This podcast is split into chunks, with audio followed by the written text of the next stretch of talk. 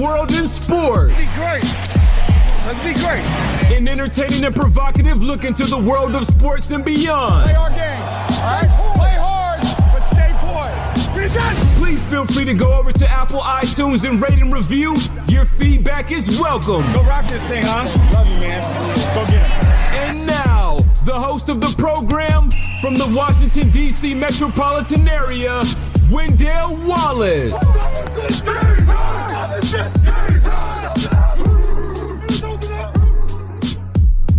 Man, what's going on? Wendell's World of Sports. I'm your host, Wendell Wallace. So glad that you could be with us.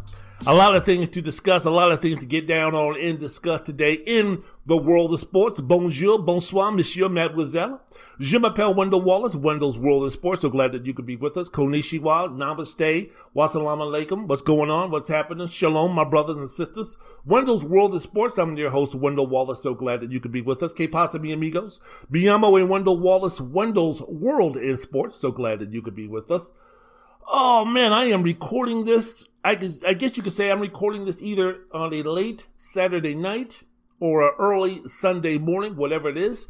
I want to thank you very much for downloading the podcast, for uh, listening to my podcast. I'm going to give you everything that I've got 100% from the beginning all the way to the end of the journey concerning this podcast. So I am excited. I am rip roaring, ready to go. So, what are we going to be discussing on Wendell's World of Sports today? Super Bowl, man. We got the Super Bowl coming up. Depending upon when you download this bad boy, it's going to be, as I'm recording this, what is it, around 15 hours before we go ahead and we start the uh, Super Bowl, the Tampa Bay Buccaneers and the Kansas City defending champions. Who do you got? Who do you want? Got any money in the game? Got any skins on the game? Who do you got in this game, man? For me, myself, and I, I have no rooting interest. I wish the Washington Snyder skins were here, but uh, we're in the game, but that's not possible. That's probably not going to be possible for a few years. So I guess if you take a look at this game, Tampa and Kansas City, number one, I just want an exciting game. I want a close game. That's number one, first and foremost. But I don't know. I guess you can say because I'm expecting Kansas City to win, despite how well Tampa Bay is playing. I guess I'm going to go ahead and uh, go with Kansas City. Not only if I had to put down some money, if there was some valuable possession that I had to uh, put down in terms of who was going to win this football game, I would put that on Kansas City. But uh, as I mentioned before, Tom Brady gets his seventh uh, Super Bowl, elevates himself to an even greater uh, standard.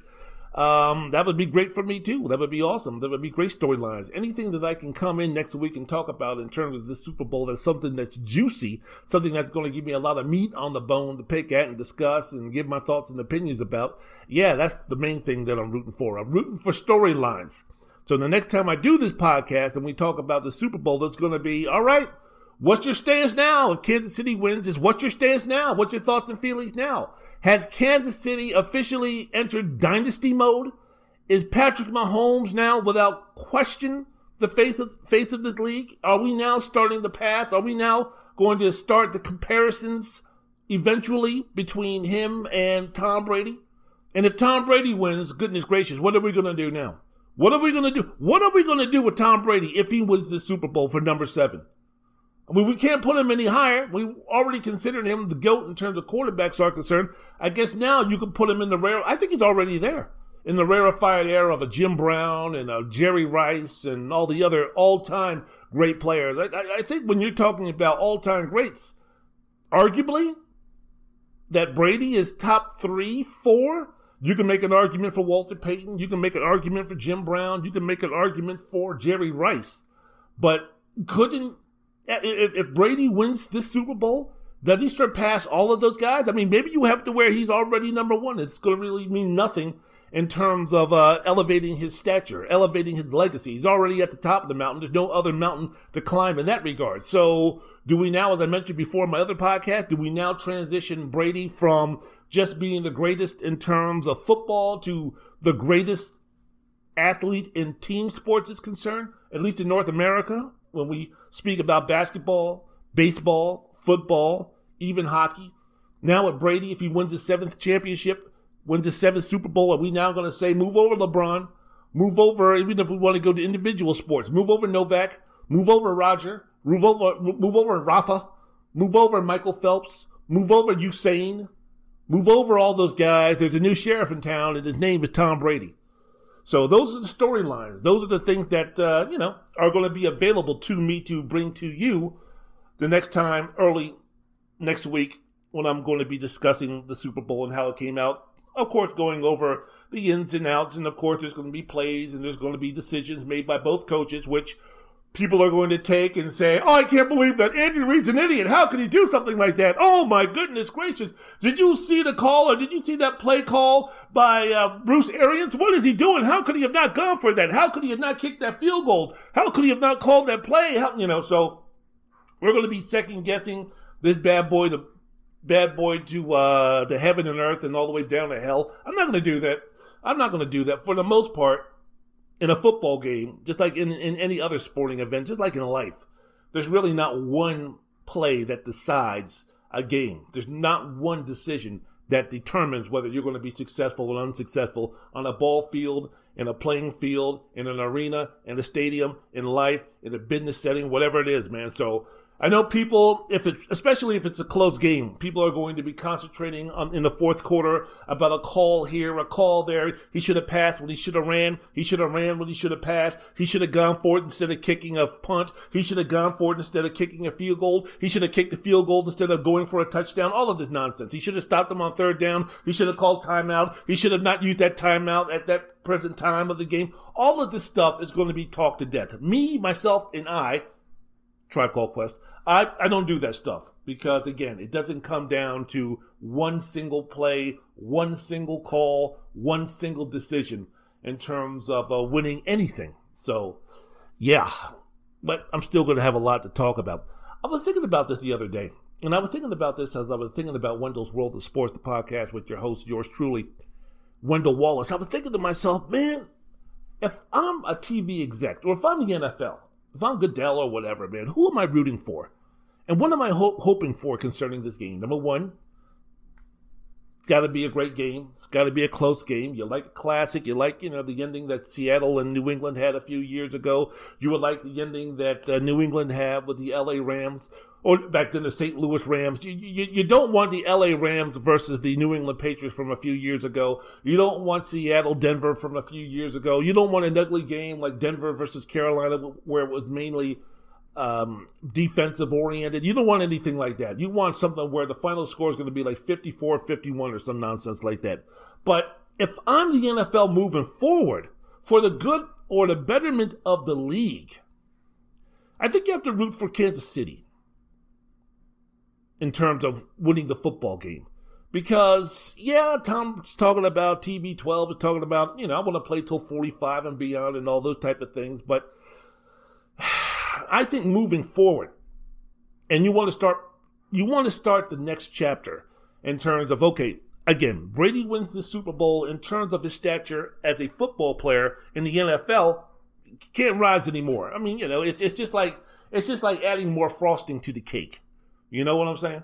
But building the resume to city. But if Mahomes in Kansas City wins this football game, Now all of a sudden, we can start building that resume. Now we can start that discussion. Now in earnest, we can start saying, Mahomes, if he continues to do what he's doing for, because we got the short attention spans and we don't want to wait another 16, 15, 16, 17 years to finally have this discussion in earnest and make it really concrete and make it a lot better. We, we want to have this discussion. We want to have this debate. We want to have this argument right now. We want to have it in the next couple of seasons. So Mahomes wins his second Super Bowl in a row. Now all of a sudden the discussion starts. Tom Brady material or Tom Brady might be the GOAT. How long is it going to take for Mahomes to reach him, to pass him? What does Mahomes need to do to get to that status? How many Super Bowls does he need to win? How many touchdowns does he need to throw? How many yards does he need to pass for? We can start having that conversation right now. And not only with that, between Mahomes and Brady, we can also start saying Kansas City, new dynasty. Is there a new dynasty in town? Comparing that now to the New England Patriots, they win two in a row. Really, in all in all earnest, it doesn't mean anything. It doesn't put them with any of the great teams, even for a short little stretch. If we're speaking about the, the, Pittsburgh Steelers won four Super Bowls in nine years. The Dallas Cowboys won what three or four Super Bowls, three Super Bowls or something like that in six or seven years. I mean, for us to all of a sudden now start ranking Kansas City with those teams, or even mention the D word with Kansas City after winning their second championship in three years, premature. Premature in my estimation, in my guesstimation, in my opinion. But again, if you're speaking about the talking shows, and you're speaking about the podcast, and we're speaking about the uh, Shannon and Skip show, we're speaking about Stephen A. and Max, and we're speaking about the, uh, all, you know, the, the Bill Simmons and all that type of stuff. We're going to have to sit there and come up with something. We're going to have to sit up there and come up with something to pique your attention, and make you start thinking, and make you go, hmm, so this is going to be the thing. We just can't say, yeah, nice win by Kansas City. Let's see them do it three more times before we start equating them with the 90s Dallas Cowboys, with the 80s San Francisco 49ers, with the 70s Pittsburgh Steelers, with the 60s Green Bay Packers, with the 50 Cleveland Browns, with the 90s Dallas Cowboys, with the uh, 21st century New England Patriots. Let's, let, let's just let's just slow down a little bit. And before we start inviting Patrick Mahomes to the VIP section, which has a Joe Montana and a Tom Brady and a Johnny Unitas and a Sammy Baugh and a Peyton Manning and those type of players. Before before we start saying, "Hey, uh, Patrick, come on up and leave Jake for State Farm down at the at the uh, uh, at, at, the Losers Lounge." Before we start saying those type of things, let, let, let's let's just calm down, because two Super Bowls, three years. Again, Patrick coming out, haven't seen anything like this in terms of from the beginning of his career, how prolific he's been, the responsibility he has as a quarterback. Again, I've mentioned it before. He has the responsibility. He's a guy who's starting or who's in his third year as a starting quarterback, his fourth year in the league. This guy already has the responsibilities of a 10 or 11 year veteran who has been a Super Bowl champion, who has been an MVP, who has been to multiple Pro Bowls, who has been the quarterback all pro team four or five times already. That's that's the responsibility that Patrick Mahomes already has. And he still hasn't reached his ceiling. He still hasn't reached his potential yet. So if he gets to that point, God willing, if he stays healthy and the organization around him takes care of him, they don't go Bill O'Brien on the poor guy, what what is Patrick Mahomes going to look like in 2025, 2027 if this world's still around? What is how good is this guy going to be? But we can't wait until that time comes. We, we can't. We need to have that discussion now. So after three productive seasons, is Patrick Mahomes, you know, already in the same class as Tom Brady? Goodness gracious sakes alive. I'm TB. I'm like, really, man? It took me, what, fucking 15, 16, 17 years to finally get the GOAT status. It took me a lot of hard work, a lot of dedication, a lot of preparation, a lot of luck, a lot of skill, a lot of determination, a lot of blood, sweat, and tears, and all that bullshit cachet and cliches to get me to this point. And you're already going to uh, talk about Patrick Mahomes even coming close to me right now. Man, Patrick Mahomes, I ain't, I ain't even his daddy. In terms of accomplishments, in terms of wanting to compare me to somebody, you're going to compare me to Patrick Mahomes? I don't give a fuck what he did his first year under center uh, with the uh, with the Kansas City football team. I don't care how many yards he passed for. I don't care how many touchdowns he had. I don't care how many fancy passes he threw. I don't care how many otherworldly type of plays that he made. I don't even give a damn that he won two Super Bowls, assuming that he wins the Super Bowl on Sunday. I don't give a shit about all that. Motherfucker, I've been in this goddamn league for 18 fucking years, man. I've got six, count them, six, count them, six Super Bowl championships on my hand. I've been to 10, count them, bitch, 10 Super Bowls. And you're gonna come up here and talk about Patrick Mahomes comes close to me? Man, I ain't even this daddy. That motherfucker ain't even born yet when you start talking about comparing his legacy, comparing, you know, anything that he's done to me. Fuck that being the daddy. I haven't even met his mama yet. I haven't even had sex with his mama yet. For you to be talking about anything close to Patrick Mahomes being the, the greatest or next in line or anything like that. Man, if I'm Deshaun Watson and a couple of other Josh Allen, maybe I'm like, hold on for a second now. Y'all gonna all of a sudden push us to the side? All of a sudden now you're going to elevate Mahomes right there and not even think about us? Well, goddamn, let me go ahead and start doing a little bit more training. Let me go ahead and start working a little bit harder. Let me go ahead and start uh, evaluating my diet and get me a nutritionist in here and start working on that uh, regard. Let me go in here and start maybe getting myself another Alex, get myself an Alex Guerrero. And y'all let me starting about Patrick Mahomes this and Patrick Mahomes that, Patrick, Patrick, Patrick, Patrick. Shit, if I'm Deshaun, if I'm Baker, if I'm Josh Allen, if I'm any of those guys, shit, even Sam Darnold, I'm like, hold on for a second now. I'm a competitor too let me go ahead and uh, let you guys know who what my name is and where I'm coming from. And yeah, Patrick might be ahead of the race right now, but shit.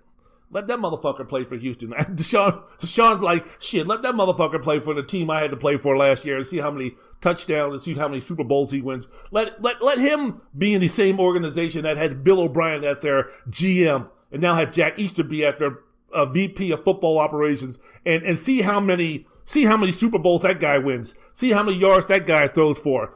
Let's, let, us see if he's being compared to Tom Brady if he's being in that organization. Baker Mayfield can, can say the same thing.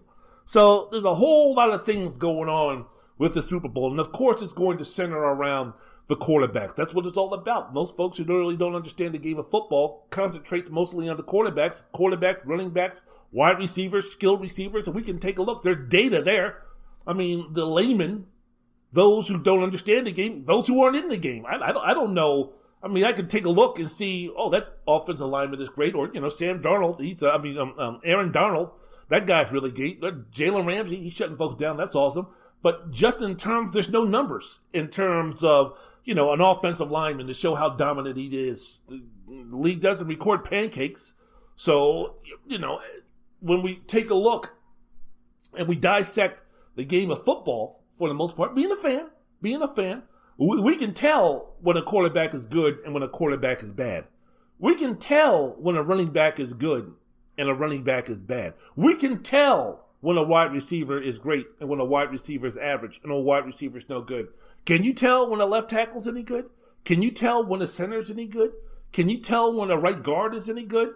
not the deodorant, but I'm talking about on the football field. You you can't really tell those things. There's really no there's really no statistics for the most part. I mean, with the defensive line, you got sacks and tackles maybe, but for the most part, we best understand the quarterback. So when we focus on these games and when we do these things, it's easy to say Mahomes versus Manning. Excuse me, Mahomes versus um, Tom Brady. It ain't Mahomes versus Tom Brady. Tom Brady ain't playing defensive back. Tom Brady ain't playing defensive line. Tom Brady ain't playing linebacker. And Patrick Mahomes ain't playing defensive tackle. And Patrick Mahomes ain't playing safety when Tom Brady's on the field. This ain't Bird versus Magic or LeBron, or LeBron versus Kobe or Rafa versus Roger or Mayweather versus Pacquiao or Cormier versus Jones. It's not a one-on-one situation here. A lot of other things go into this equation. So, you know, take, be cognizant of all that when you're watching the game and you're thinking to yourself, "Ooh, if Brady wins this number seven, he's just as good as LeBron. He's just as good as uh, anybody who's played the game." Take a look at that. Remember what I just told you. When you're taking a look at the game, you're like, "Oh, Mahomes, he's the greatest. He's going to be the greatest. He's going to be the greatest." Every time we talk about the greatest football players of all time, who are the top five? Who are the top tens? Right? Running backs, wide receivers, running backs, wide receivers, um, quarterbacks maybe a couple of uh, defensive ends, pass rushers, that type of thing, a linebacker like Lawrence Taylor. But we never talk about offensive guards. We never talk about safeties. We never talk about shit like that. So I can see why when we discuss the football games and when we discuss these Super Bowl winners and losers and what it means for this quarterback and his legacy and this, that, and the other, I can understand why we just focus on that and, and nothing else. But it'll be great, man. I'm, I'm, I'm, you know, I'm roaring, ready to go. Um, I wonder who the league is rooting for. As I mentioned again, I think they're rooting for Mahomes. I think they're going to go for Mahomes for this because of the longevity. And yeah, I mean, it would be nice. It could carry over. Brady winning the seventh, 43 years old, the greatest season by anybody of such advanced age in their sport. Bringing it up now, can he do it again at the age of 44? I just think that there's a, I just think that there's a shelf limit or the expiration date on this is shorter with Brady than it is with Mahomes, and I think that with Mahomes winning the game from the NFL, with Mahomes doing what he's doing, he beats Brady. Great story right there to go on and this, that, the other. You can get more, you can get more traction moving forward down the road with Mahomes than you can with Brady. So, you know, who should the league be rooting for? I'm going to say the defending champions of Kansas City. Wendell's World in Sports. I'm your host, Wendell Wallace. So glad that you could be with us. So, as far as I already asked you, right? Who you're rooting for, who you're rooting for. How much is based on the fact that it's the quarterbacks, right? I love, or I like, or you like, or you love, or you admire, or you want to see this team win because mainly of the quarterback. I mean, you're not sitting up there talking about, woo, man, I want Tampa Bay to win because, god damn it, then Ndamukong Suh, that's my, that's my boy right there. Man, I would love to see Suh get a, get a ring and this, that, and the other. You're not going there. This is all, again, centered around the quarterback. This is all centered around Tom Brady. This is all centered around Patrick Mahomes. Look, Brady's recognized as the greatest quarterback of all time. I can see why people are doing the hating. I can see why people are doing the jealous. I can see why people are sick and tired of Tom Brady. I can see why people are like, man, fuck Tom Brady, man. I'm not even I'm not even talking about Deflategate. I mean, you know, the man's 43 years old. He's married to a Super Bowl. He's won six Super Bowls. He's been to nine Super Bowls before this game. He played for the New England Patriots and a coach that's easy to hate and loathe because they won all the time. And they didn't win with flair. They didn't win with pizzazz. They didn't win with charisma. They didn't win Deion Sanders, you know, doing the dancing and doing the this, that, and the other. You know, it was just mainly no days off, that type of thing. And, you know, Bill Belichick ain't going to give you any sound bites worth. I mean, he's not going to give it to you on purpose, but I mean, Bill, Coach Belichick is not the loquacious type. He's not the guy who's going to be jabbering. He's not the Curt Schilling of coaches as far as NFL coaches are going to are going to be concerned. He can be surly, he can be sn- snarky, he can be arrogant, he can be dismissive in his press conferences. He can be very very unlikable, shall we say, in that setting. So he does all that. You do all that. You win Super Bowls. Oh, on top of that, you're accused a couple of times of of, of cheating. I can see why. You know, Patriots, the Patriots way, Belichick, Tom Brady gets lumped into all of that. And not only are they winning, then of course, you know, you got the Patriot way, Patriots way, we do the right thing, and then, you know, Aaron Hernandez comes along and it's like, oh really, Patriot way, huh? Patriot way, the only way to go. Let me see here. You have a double murderer on your team and you uh, cheat to win. Oh, okay, yeah, that's the Patriots way, huh? Okay. And Robert Kraft is friends was friends with the piece of shit that was in the uh, White House uh, for four years before Joe Biden got there. So there's a lot of things swirling around that uh, I can see people are sitting there going, man, I do not want to see fucking Tom Brady win another Super Bowl, man. I do not want to see that motherfucker win another seven because I know he's gonna, they're going to show his fucking wife and his goddamn kids, and I know Peter King and the rest of those guys are going to go on and on and on and wax on and on and on about how great Tom Brady is and how wonderful he is and what a great human being he is and this, that, and the other, and he can walk on water and he's a Jesus with uh, blonde hair and all this kind of nonsense. So no, I have no fucking interest of hearing that bullshit again about Tom Brady winning another championship. We've been through that bullshit now for twenty something years. Enough is enough. Let's go, Patrick. Let's go, Mahomes. Let's go, Mahomie. Let's go, Kansas City. So I, I can see where you're coming from. Tom Brady's old school. Fundamentally sound, great football intellect, hardworking, dedicated. He's going to outwork. He's going to last everybody type of great. He doesn't have the arm talent of an Aaron Rodgers or a Patrick Mahomes. He doesn't have the athleticism of a Deshaun Watson or a Lamar Jackson that's going to make, ooh, ah, I can't believe that play. He doesn't have the arm strength of a Josh Allen that's going to, you know, missile it 40, 50, 60 miles on a rope down the down the field. He doesn't have the arm talent to throw no look passes like Mahomes or the arm angles or the incredible passes that Rodgers and Mahomes has. He he's old school, man. He's fundamentally sound. I mean, he's not going for the dunk. He's going to just lay the ball in. He ain't going to 360 it. He ain't going to double clutch it. You know what I'm saying? He's very fundamental. If he was a basketball player, that's what he'd be. He'd be that old school point guard. He'd be that Larry Bird type of ball player. He ain't going to jam on you. He ain't going to do any of that nonsense. He's just going to fundamentally work you to death. He's like Luka Doncic, almost. Not flashy, not incredible, but uh, he's going to fundamentally uh, annihilate you, if that word is correct. So yeah, from that standpoint, again, I can see where people are like, man, fuck Tom Brady, man, fuck Tom Brady, fuck Tom Brady. Nothing about Tom Brady says top ten plays on ESPN. He ain't gonna do that. That's not Tom Brady. He ain't gonna scoot around like Lamar Jackson and do all this crazy shit. He doesn't have four two speed. Doesn't do any of that kind of stuff. So you know, I, I can understand, understand where there might be a little bit of uh, haterism toward Tom Brady, especially now since he's going up against someone like Patrick Mahomes, who has not played in the league long enough for fans, people to start hating him. But if he starts winning and they start dynastying people and Mahomes starts becoming clearly the best quarterback in the league, people are going to start hating him. Oh, you better believe people better start are going to start hating him. Shit, if he keeps having success like he's having, it comes around. Jealousy, hate, the haters, oh, they'll come out. Don't worry about it.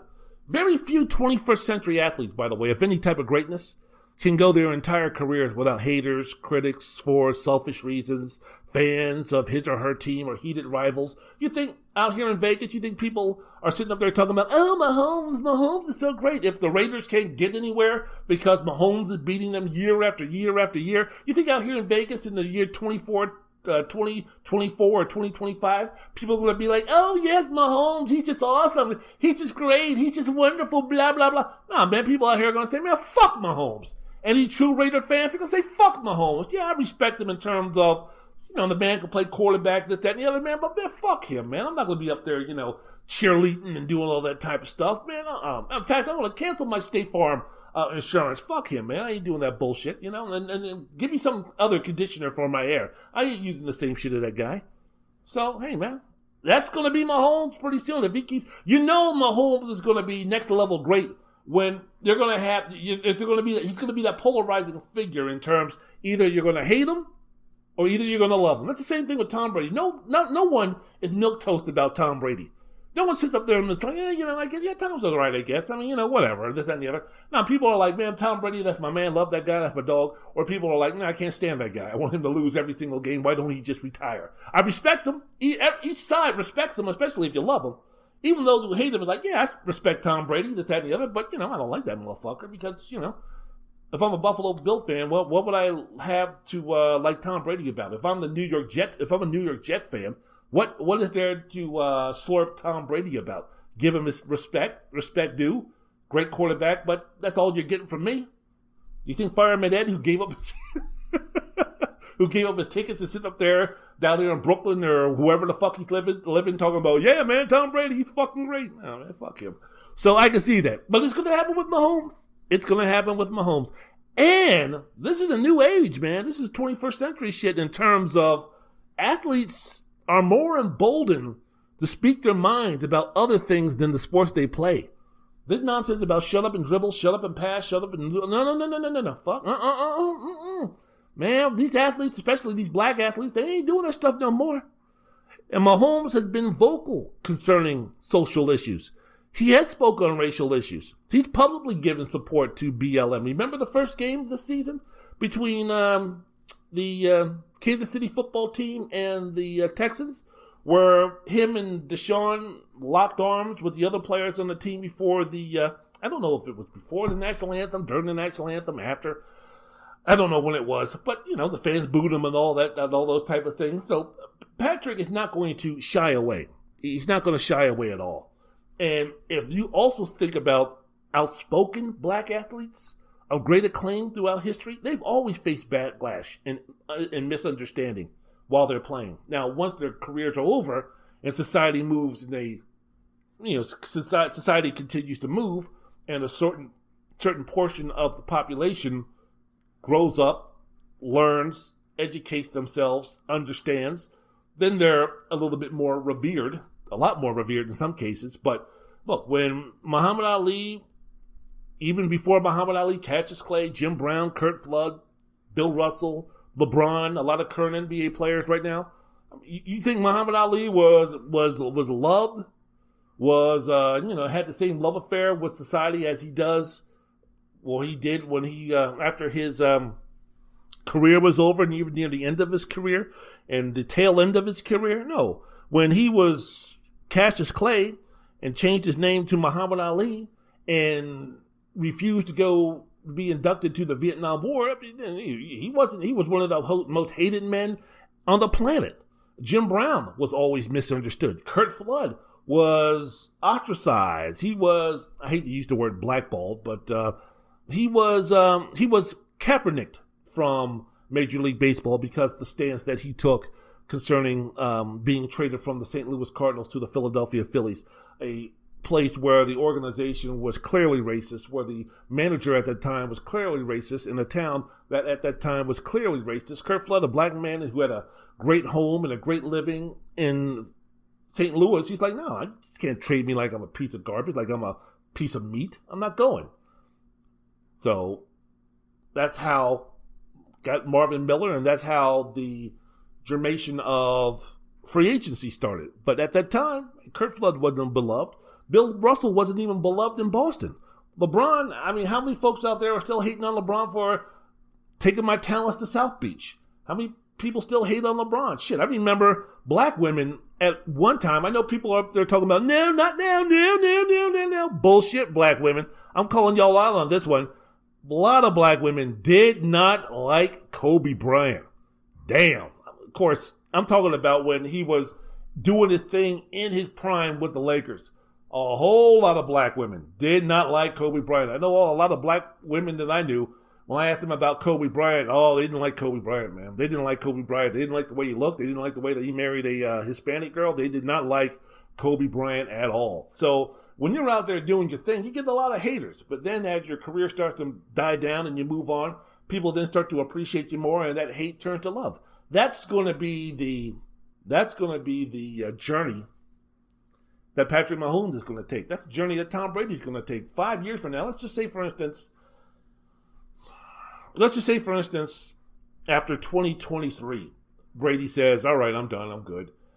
When 2028 comes, 2029 comes, Brady's going to be beloved. Brady's going to be a national treasure by that time. He's not now. He's a, he's respected, but he's not going to have the type of love that he's going to have in a couple of years after he retires.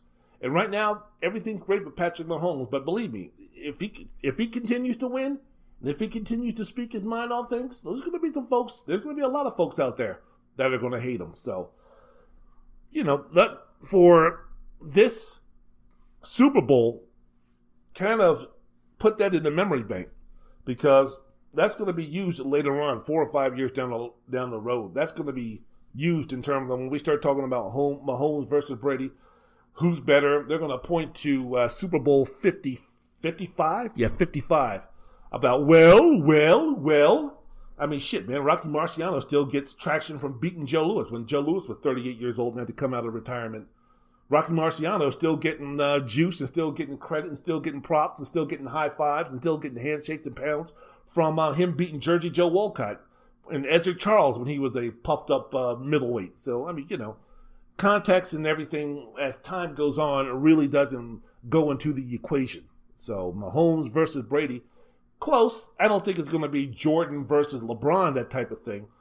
Uh, it's not going to be Jordan. It's not going to be Kobe versus LeBron either. I don't even think it's going to be Kobe versus uh, Jordan in terms of remember when two great athletes met for a championship type of thing. I, I don't think it's that.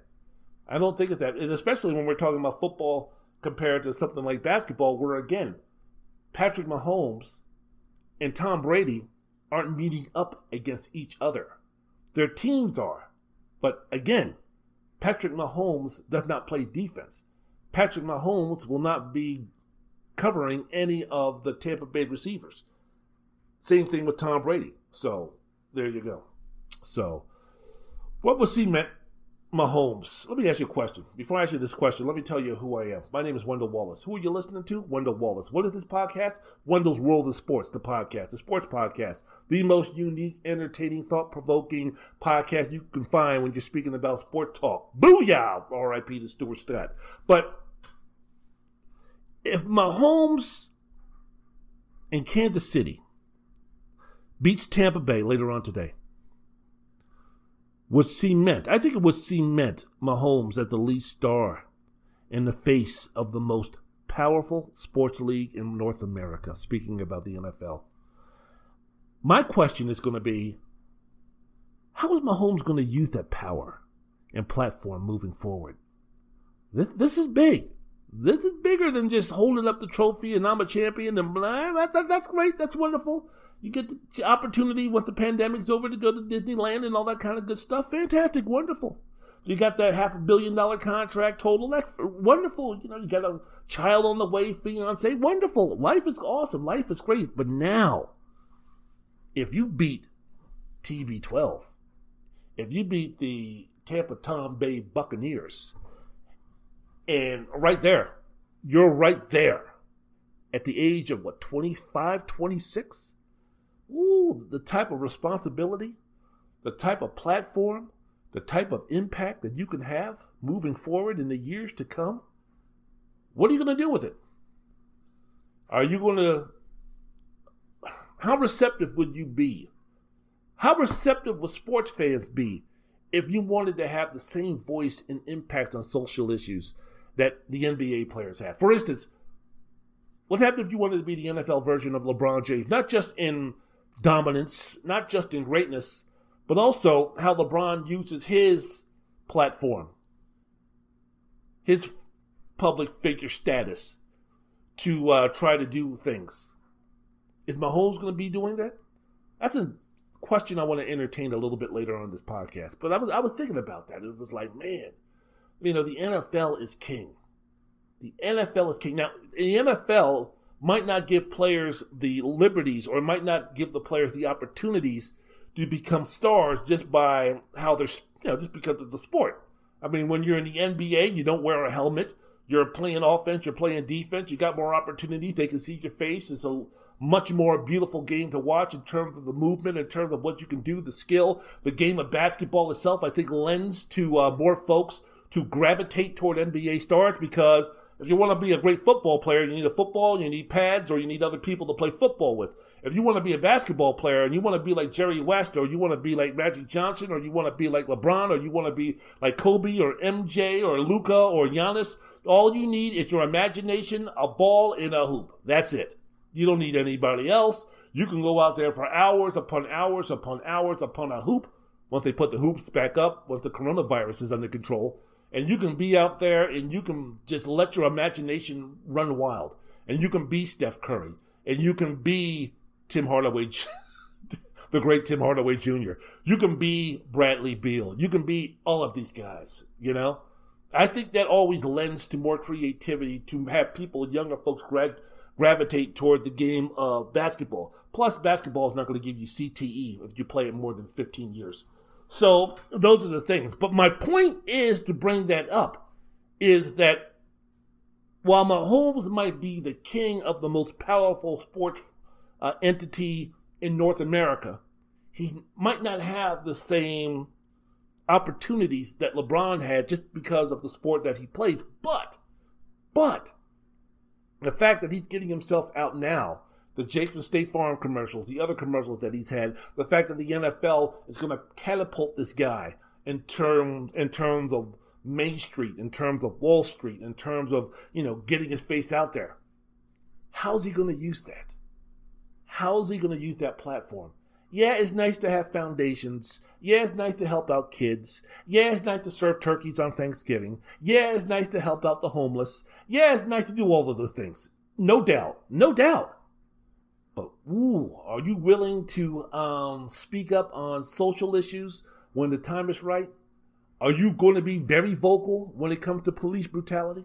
Are you going to become very vocal when it comes to um, uh, racism and oppression concerning black folks? Because let me tell you, Patrick, my community, our community, they're going to want that from you.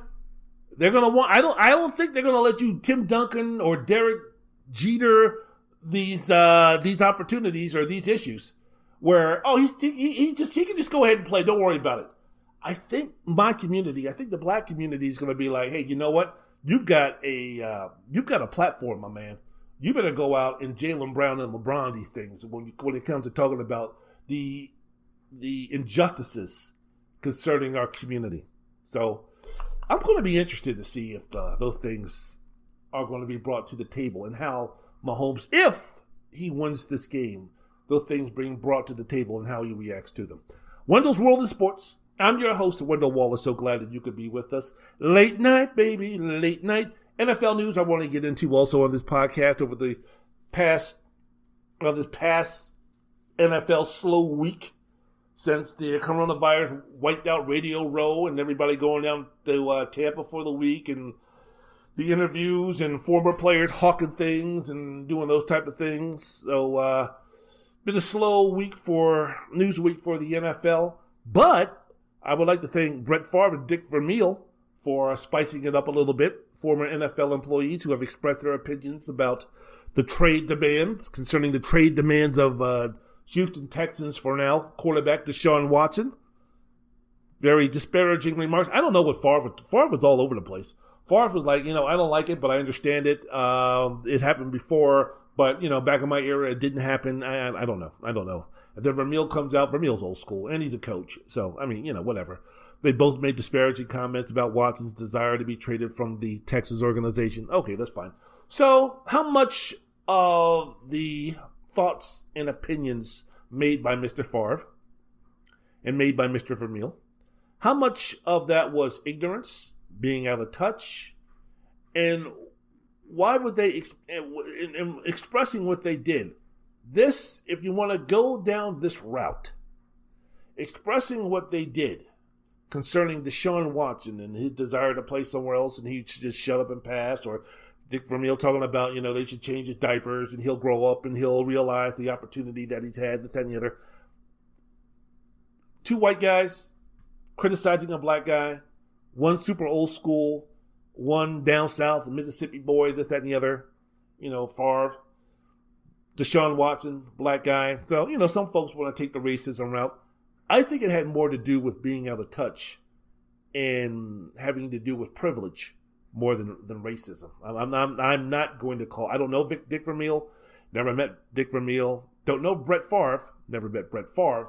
So I can't say in all honesty that uh, they're racist, you know. But um, I think if you're going to try to characterize either one of them as racist based on that decision because of the color of their skin and the person that they were criticizing the color of their skin, I'm not going to buy it.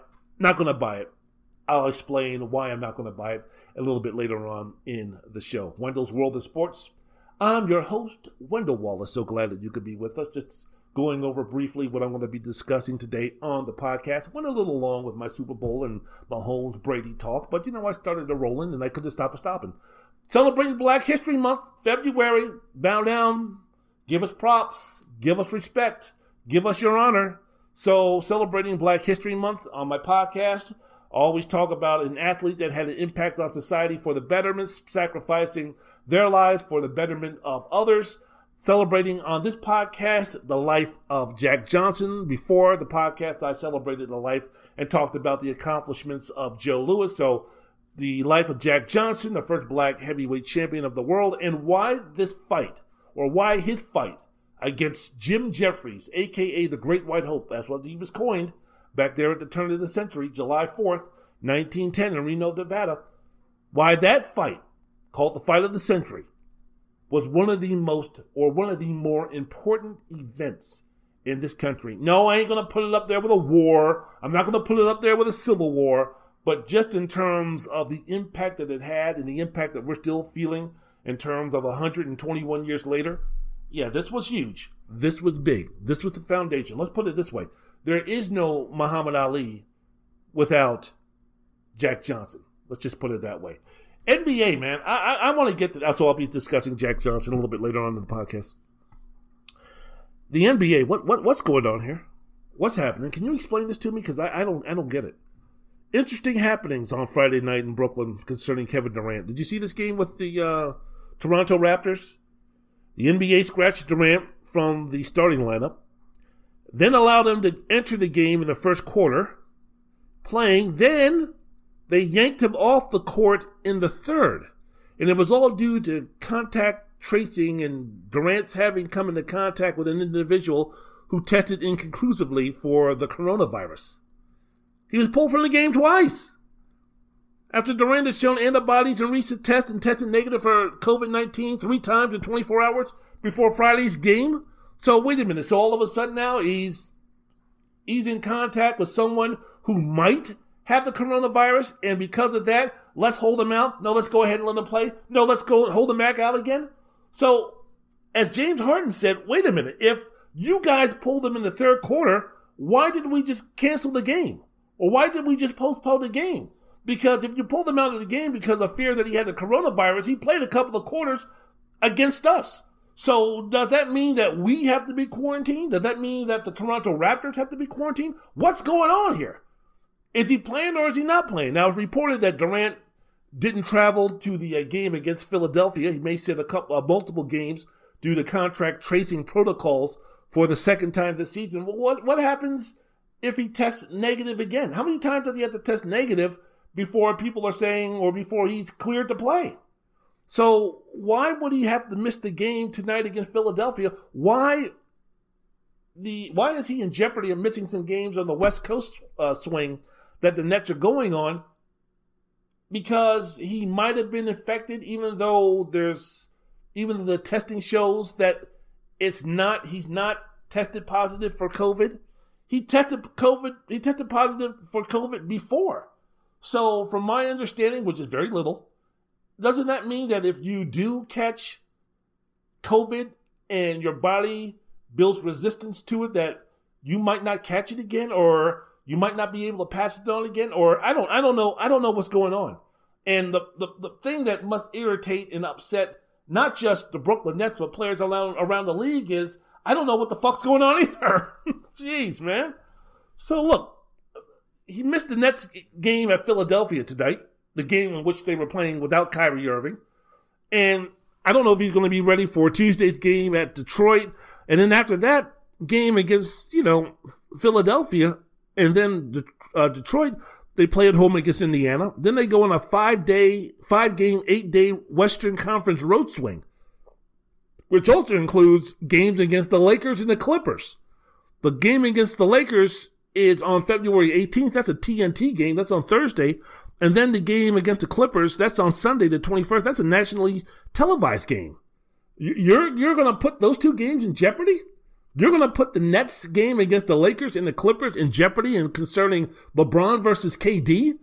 We haven't seen that matchup for what, over a year? And you're going to put that on ice because there might be a situation where Kevin Durant might have tested for COVID 19, even though he tested negative, because he might have been around someone who might have had COVID 19, even though that's inconclusive? What's going on? This is a terrible look for the NBA. Absolutely, positively, undeniably terrible.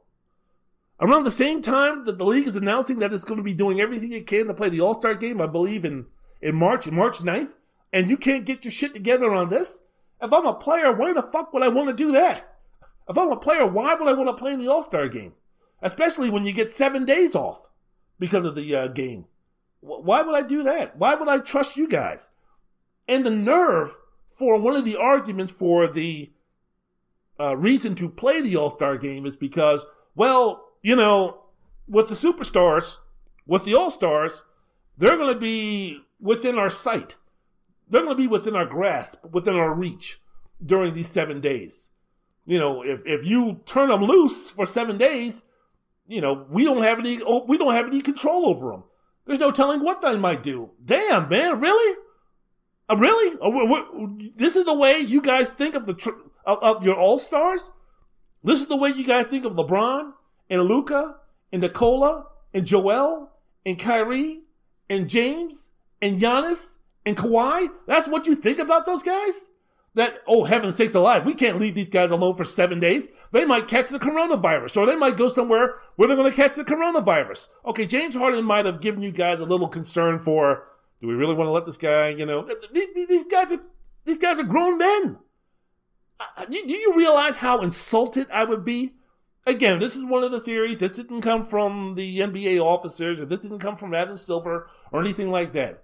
But if I'm Chris Paul, if I'm LeBron, if I'm any of these guys who have spent years in the uh, NBA and done all this good work and and sacrifice by going to the bubble and all these type of things, you really have such low feelings and thoughts about me, about my intelligence level, about my common sense, about my maturity, that I'm going to go ahead for seven days and contracting the coronavirus, the it might be greater. The chances might be greater if I'm not under the watchful eye of Big Daddy, and I'm not talking about Big Daddy Kane. Ain't no half stepping on this one. I get the job done. But under the NBA guys, like, oh yeah, we can't turn these guys loose. I would be fucking insulted. Fuck you guys. Fuck you. Let me tell you something, man. I got a wife and I got a fucking kid and I got a brand. I got businesses. I got hundreds of millions of dollars. I got employees. All right? I got my shit going on. If I'm LeBron, if I'm Chris Paul, I'm on any of these guys, and you come to me with that nonsense on why we should play because, oh my goodness gracious, we give you seven days off, we don't know what's going to be happening to you. Fuck you. Don't be worried about what happens to me for seven fucking days. You get your fucking house in order. So what happened to Kevin Durant won't happen again. Don't be worried about me catching the coronavirus out of the guys, out of your, out of your uh, jurisdiction, out of your uh, uh, disciplinary action or whatever. Don't be don't be saying that shit to me. So the whole thing was just whack, and Brooklyn didn't play any defense, and they lost to Toronto. But the game before, I, I lambasted them. The game against Washington. Then they came back, big win against the Clippers, and then they turn around and lose to the Toronto Raptors. So who knows? Who knows? Who knows? But I just wanted to throw that out there concerning the NBA. Oh, yeah, we can't. You know, we got to have an All Star game because you know we leave, these guys to their own to their own liking for seven days. We don't know what's going to be happening. Jeez, man, really, really. Wendell's World in Sports. I'm your host, Wendell Wallace. So glad that you could be with us. Hey, college basketball, give it up, give it up. Come on, man, give it up. Georgetown Hoyas, baby, coming off their best win of the season, their most impressive win since last season's game against Butler at Butler, where they played with only six players and won against a Butler team who was ranked and played in front of fans. Last year against Butler, this was one of the more impressive wins in the Patrick Ewing era. Improved to five and eight, second win in a row. Wednesday night, they beat the 15th ranked Creighton, uh, what the Blue Jays? Not Toronto Blue Jays, motherfucker. Creighton Blue Jays. Are there any Blue Jays in Nebraska, by the way? Well, they beat the uh, 15th ranked Creighton Blue Jays on the road 86 79, basically led wire to wire.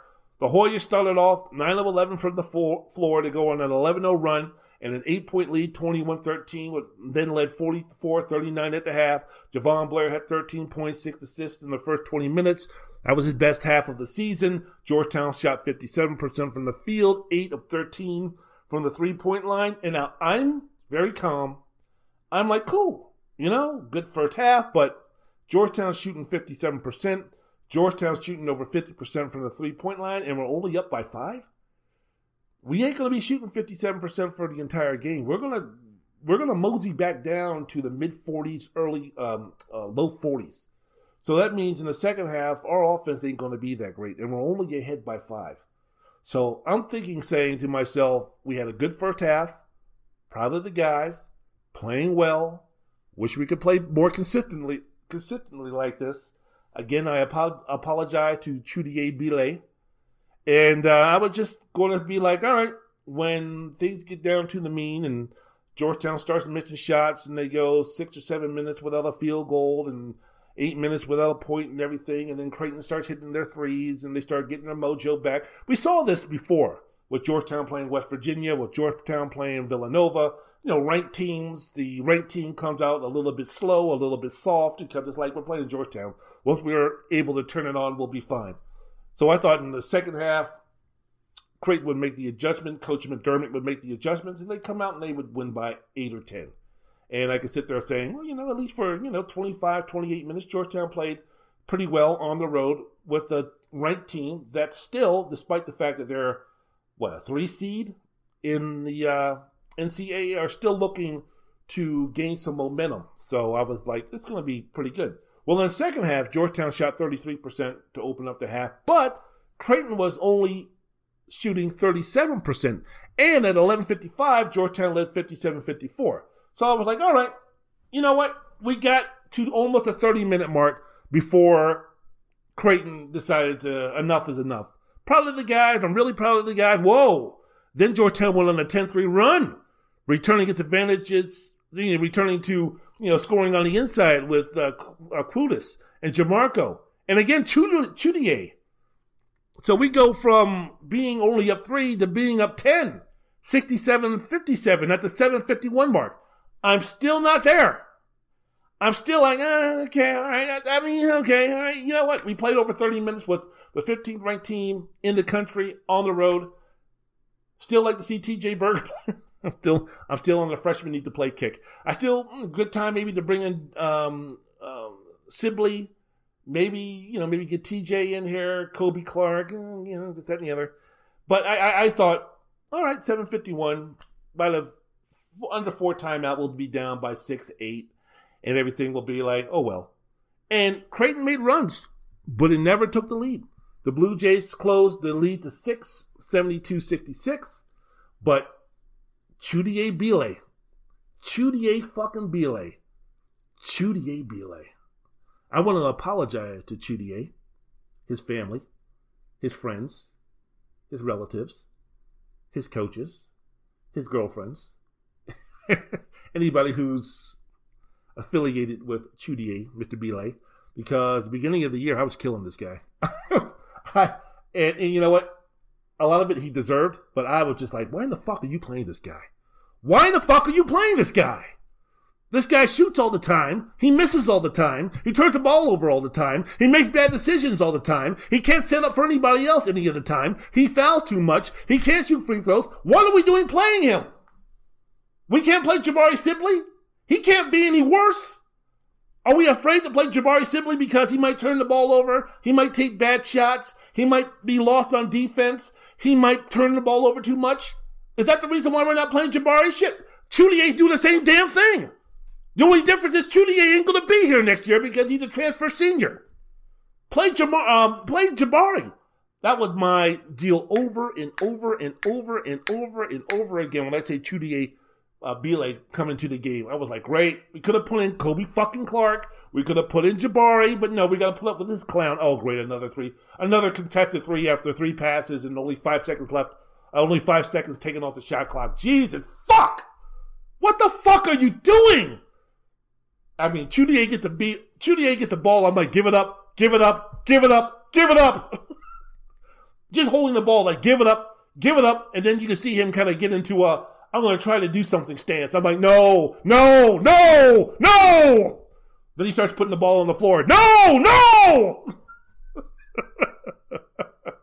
but, uh, you know, I'm a jackass because he, last couple of games, we don't win that game against Providence without him. And he was a huge reason why we won the game on Wednesday against them. So, as I mentioned before, Creighton uh, closes the lead to 6, 72 66. Bile and Wahab make a couple of baskets, bring it back to 10, 76 66 with 309. Now it's like, am I, should I start believing? Should I start getting excited? My heart is racing just a little bit. Sweat is starting to, I'm starting to sweat a little bit. Starting to get a little bit more animated. My eyes starting to get a little bigger. Bugging out like a stomped on toad frog. Should I uh should I uh should I believe? Should I bring myself up the up that mountain? Creighton closed the lead to 76 70 70 with the 225. Fuck. Fuck, fuck, fuck. Uh, how are we going to blow this game? How are we going to blow this game? How are we going to blow this game?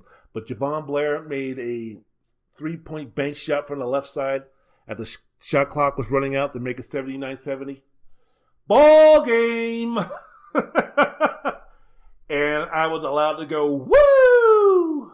Can't nobody do me like Jesus. Can't nobody do me like the Lord. Can't nobody do me like Jesus. He's my friend. Georgetown won. So I was, I was letting loose with joy and happiness for that win.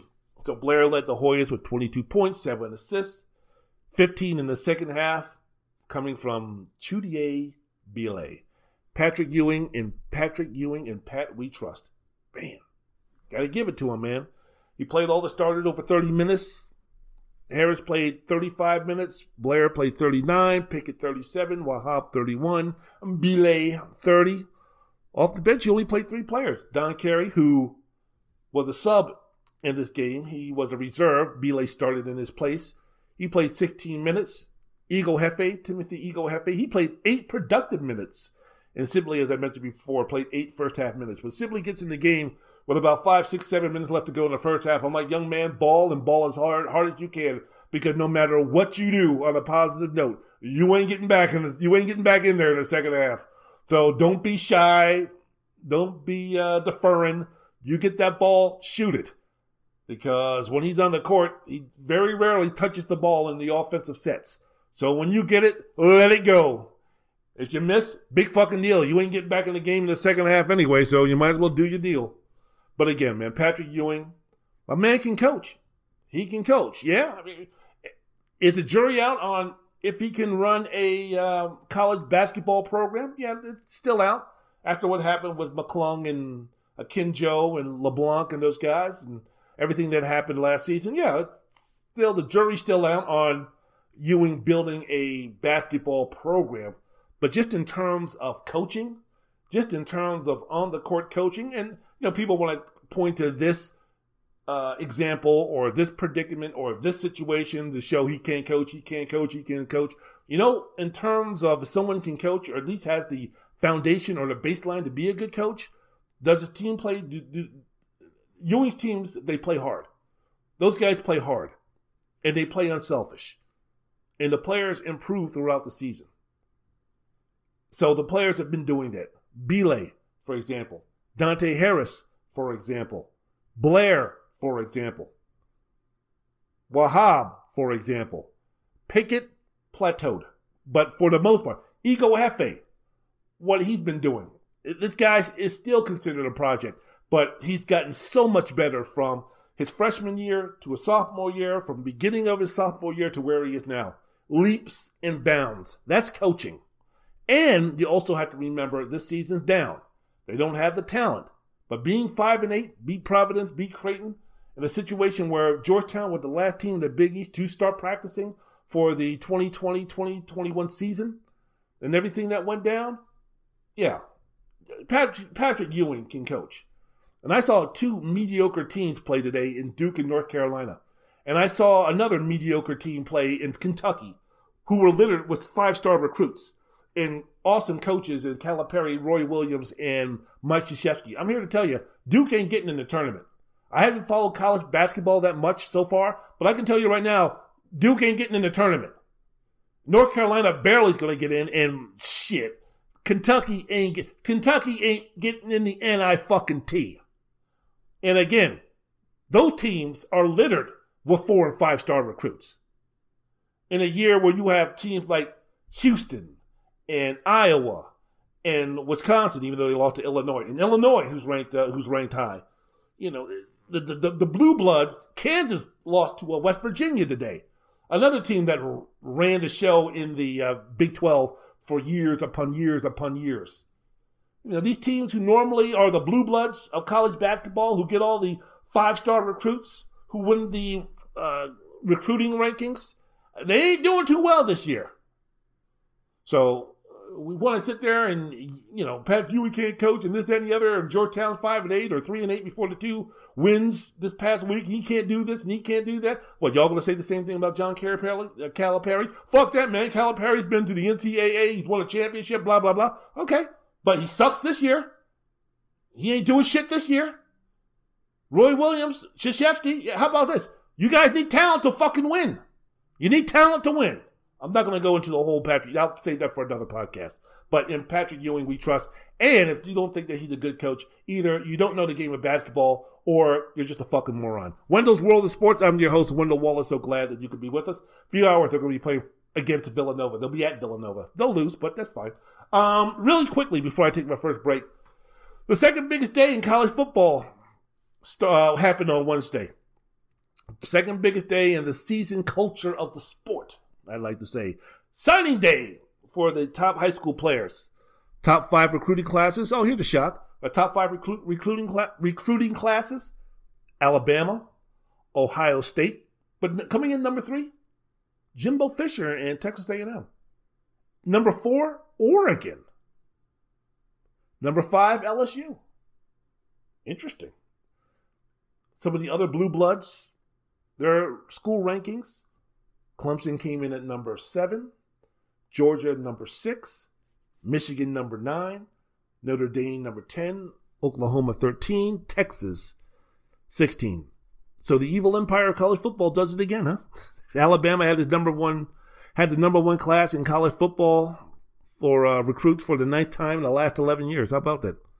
And I get to talking about this is the best recruiting class if you want to go on numbers because um, Alabama has seven five star players and a whole bunch of four star players and only a couple of three star players. So if you take the composite number of these recruits and you add them all together, it's the highest rated recruit. It's the highest rated uh, recruiting class in college football recruiting history ever since this stuff came into uh, fruition in terms of grading and and uh, rating the recruiting classes. So who knows, man? Who knows? So my thing is that is there anything that can be done? Because look, the same old shit every single year. And it's interesting that Nick Saban has won a national championship at Alabama every time he's had the number one recruiting class. Interesting to see how that works. Great coach, great players, championships. Hmm, how about that? Oh, thought it was all coaching. So, is there anything that can be done to shrink the enormous gap between teams and programs like Alabama, Ohio State, Clemson? You, you see this shit, right? You see these recruiting classes. This is the reason why Cincinnati can win every game 100 to nothing and never sniff getting themselves in the playoffs. That's the reason why uh, Coastal Carolina, it didn't matter what they did. Absolutely nothing. Coastal Carolina, just like Cincinnati, was never going to be considered for the college football playoffs. Never. I don't care if Notre Dame, Clemson, Ohio State, and Alabama lost four games. I don't care if Ohio State only played two games. Cincinnati is not getting in. They were never going to get in. A school from the non Power Five conference is never going to get in. Never. So let's just even don't even bring up that argument because what can they do? There's nothing that they can do. Now, if you're speaking about teams in the SEC or the Big Ten or the ACC or the Big 12, I mean, what's a school like Texas Tech or what's a school like Georgia Tech or what's a school like Vanderbilt or what's a school like Northwestern? What can they do to possibly shrink the gap? The only thing I maybe think about is the pay for play, right? I mean, we have the situation now coming up in a couple of years if the NCAA finally implements it, the fact that these guys can make money off their name and likeness. If I'm Oklahoma State, if I'm Iowa State, if I'm one of these schools in the SEC or the uh, Big 12 or something like that, and this stuff comes around, I am cheating my ass off. And I don't even know if it's cheating. I, I I'm going to do something in terms of we got this four and five star recruits. Even if this guy throws us any type of hint that he might be somewhat interested in our school in Alabama and Oklahoma and Clemson and Ohio start state start coming after this guy. I'm going to try to do something, man. I don't know what I'm going to do, but I'm going to try to do something. Car wash, not car wash, but uh, autograph signings. I don't know what I can do. Commercials. I don't know what I can do. But you know, here, do the 30 second commercial and we'll pay you $300,000 every time it airs. I don't know. I don't know. But I got to do something. But of course, you know, Alabama ain't going to sit back and be like, oh, aren't they cute? You know, they're going to get out there with their big guns and do that also. So I don't know. I don't know what's going to be happening in that. But Ohio State, Alabama, the uh, the beat goes on. The beat goes on with those top tier programs. All right, when we come back, I want to get into 50, Super Bowl 55, which is right around the corner. Been pretty quiet this week in Tampa, exception of maybe one thing that's really not going to, uh, you know, change the outcome of the game that much or play that big of a role in either team winning or losing. But for the most part, it's been pretty quiet. Nothing crazy, nothing unbelievable. No players have done anything stupid. No one was caught with a prostitute. No one got into a shootout. No one was caught sniffing cocaine with a 12 year olds. So uh, you know, n- none of that stuff. No, no, nobody was caught with a preacher, a donkey, and a goat, uh, a gerbil, and a four, and a fourteen-year-old boy in a seedy hotel down in Tampa.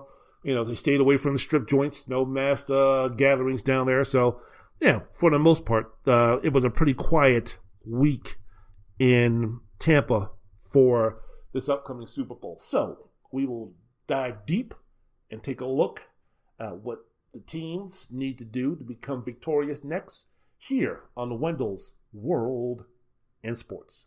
La palabra no dice nada y al mismo tiempo lo esconde todo, igual que el viento que esconde el agua, como las flores que esconden el lodo.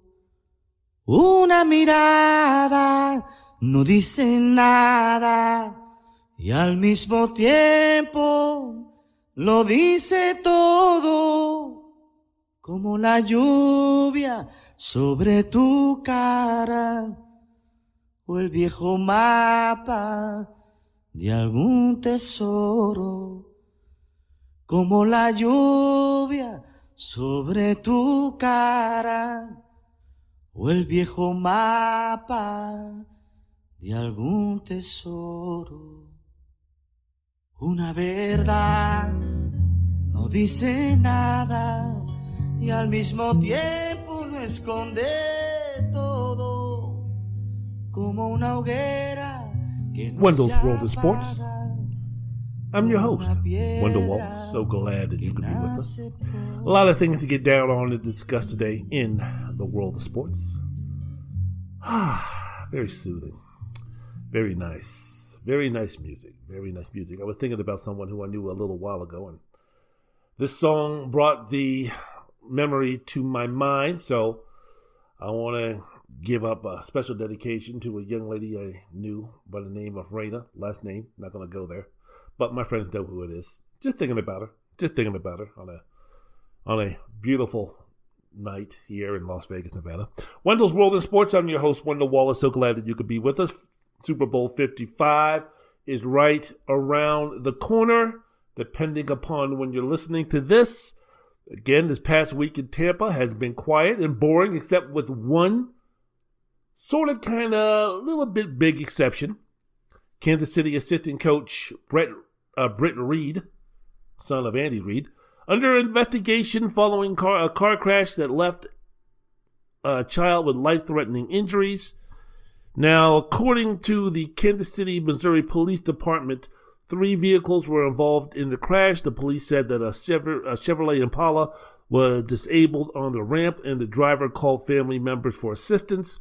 His family members arrived and parked their uh, Chevrolet Traverse south of the disabled car. Then a Dodge Ram truck struck both vehicles. A four-year-old and a five-year-old in the Traverse were in, uh, were transported to a local hospital with the five-year-old sustaining life-threatening injuries. This is what the police said. So, police later identified Britt Reed as the driver of the Dodge Ram truck. Reed told a responding officer that he had consumed two to three drinks after the officer absorbed, uh, observed an odor of alcohol emanating from Reed as well as bloodshot and red eyes. Something tells me you don't get that after two or three drinks. According to the search warrant, Reed also told police that he had taken the prescription drug Adderall. In a statement, the Kansas City football team said the organization has been made aware of the multi vehicle incident involving outside linebackers coach Britt Reed. Uh, we are in the process of, process of gathering information, and we will have no further comment at this time. Our thoughts and prayers are with everybody involved, which means that, yeah, we know what happened, but we got a Super Bowl to get ready for, so we'll worry about what happened outside of that once the Super Bowl is over. So, look, you know, I, I know Andy Reid has had, uh, I think he's had a couple of kids that have, uh, have, uh, you know, made some mistakes, battling with some uh, inner demons or battling with some uh, other things concerning life. So, I mean, you know, him and his wife, you know, God bless them. See what they can do to uh, take care of that. But, you know, this is about the game itself. So the fact that there weren't any, or hardly any, or not a lot of reporters or media down there to uh, go ahead and ask the coach and ask the players and have to give that statement time and time and time again is a uh, plus for Kansas City. And it's amazing and it's sorrowful and it's terrible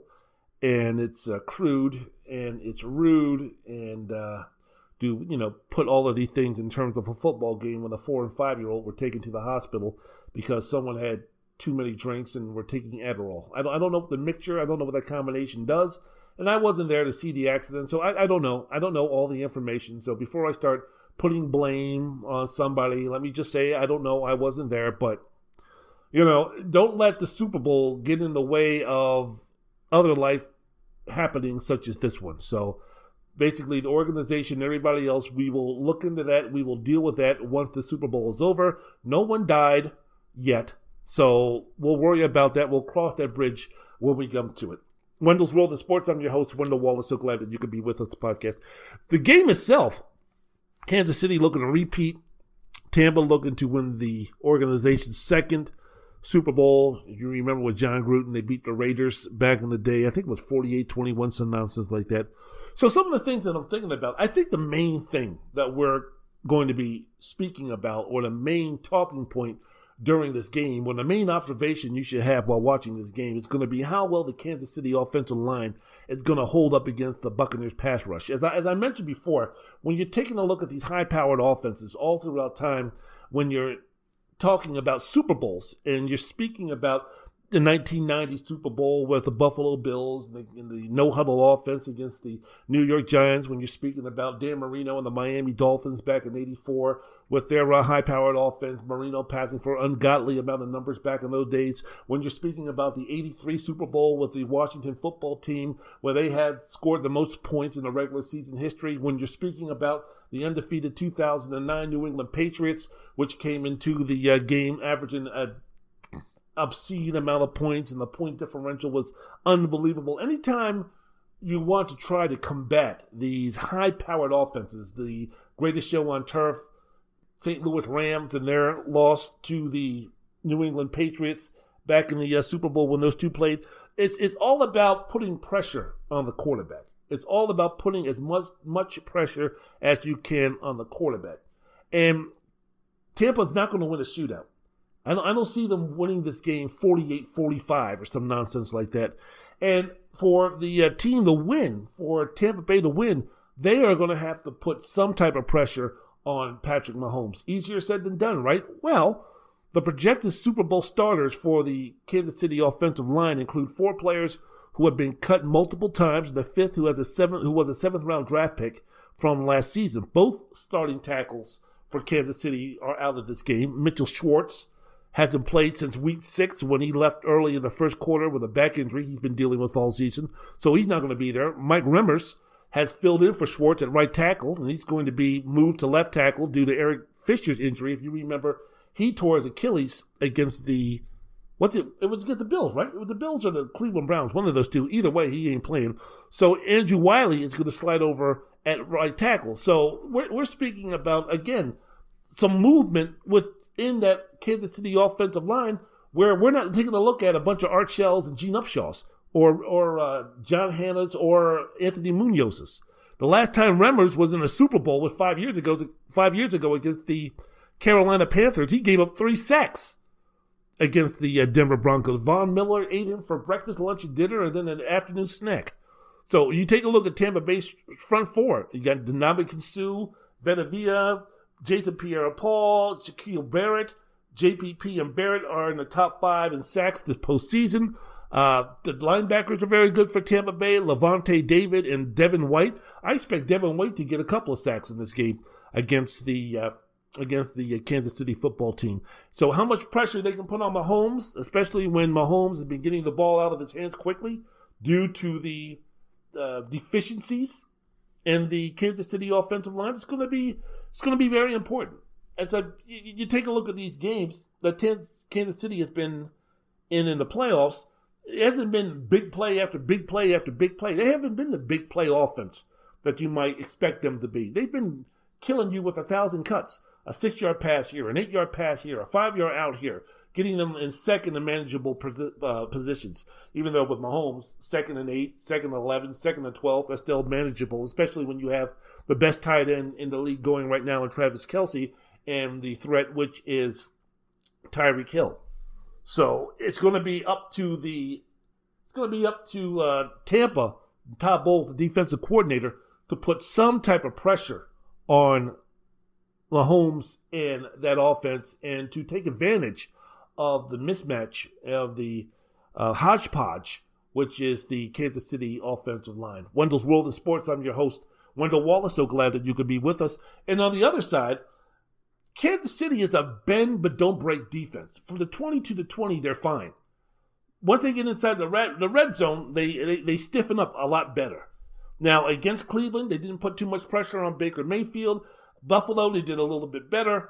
But if the Buccaneers can establish some type of running game and offensive balance is going to be a big, it's going to play a big role in the game. If you take a look at the losses to Tampa Bay, or if you take a look at the losses that Tampa Bay has, has uh, uh, the games that Tampa Bay has lost this season, the pass rush ratio has been completely out of whack, completely out of whack. So this is a situation. If you take a look in the playoffs this season, you'll notice that the run to pass ratio or the pass to run ratio is a lot closer to 50-50 than the games than when they lost. So against the Kansas City Chiefs, uh, excuse me, Kansas City football team's defense, which is not super unbelievable. Against the run, they're somewhere around 21st. Overall defense, they're somewhere in the middle. That Lavonte, uh, excuse me, that uh, Ronald Jones and Leonard Fournette are going to have to make some hay. Fournette has been very good in these playoffs so far. He scored a touchdown, nice little spin move over the uh, right side to go in for a touchdown against Green Bay. He was good against the. He was good against the. Um, um, who did man, who did Tampa Bay play? The, the uh, Saints. So uh, yeah, he, he's played a big role. He's going to have to continue to play a big role in that. So, as I mentioned before, Tampa ain't winning no shootout. If Tampa's going to win this game, you know they're going to have to uh, get down and get dirty with it. But if they do win this game, you're speaking about a run here, man. You're speaking about an unbelievable quarterback gauntlet that they've gone through. They beat Drew Brees, Aaron Rodgers on the road. They would have beaten Patrick Mahomes at home. I say that because the Super Bowl is going to be at their stadium, so it's going to be it's going to be a it's going to be a tall task for Tampa. Kansas City wins this game. They would have beaten Baker Mayfield with the backup quarterback making possibly game saving plays.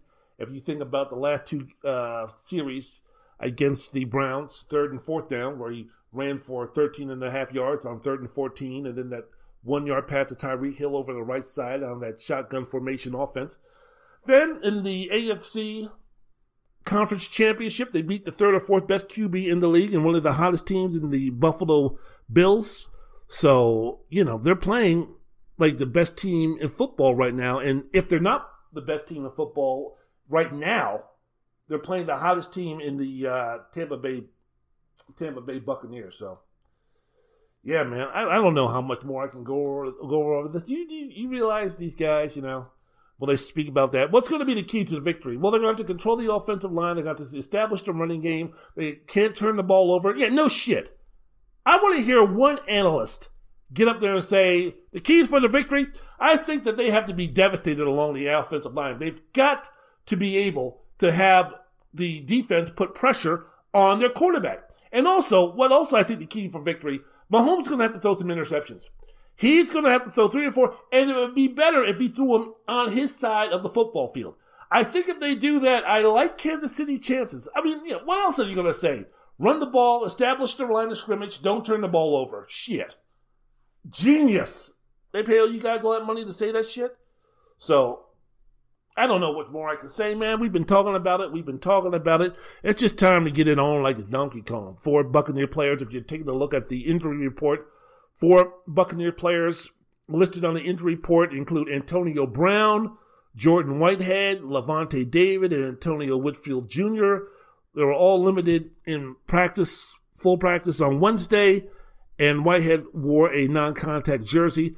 I, you know, the uh, Lavonte David is going to play. I'm wondering if Antonio Brown is going to play. That could add another element. That could add a a needed element for Tampa. The more offensive weapons that Tom Brady can use, the better.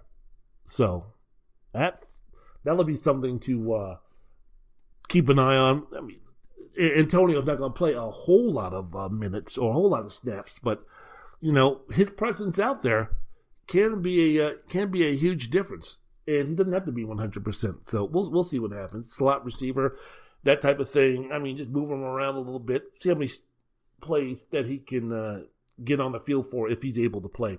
The only players from Kansas City not to practice on Wednesday were, of course, Eric Fisher and linebacker Willie Gay. Both are going to miss the game after suffering serious injuries. Sammy Watkins, the wide receiver, and Le'Veon Bell, running back, are back practicing after missing the AFC title game, which is good. More weapons for Patrick Mahomes. I, I don't know what, what what else you want me to say about this game, man. I talked about the offense, talked about the defense, talked about the quarterback, talked about the running backs, talked about this, talked about that. Just time to start the game, man. It's time to get it on. It's time to go ahead and say, you know what, fellas? Game time. Let's get it on.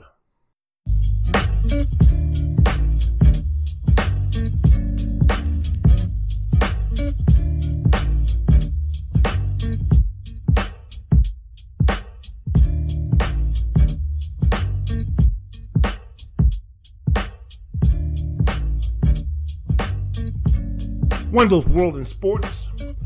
I'm your host, Wendell Wallace. So glad that you could be with us.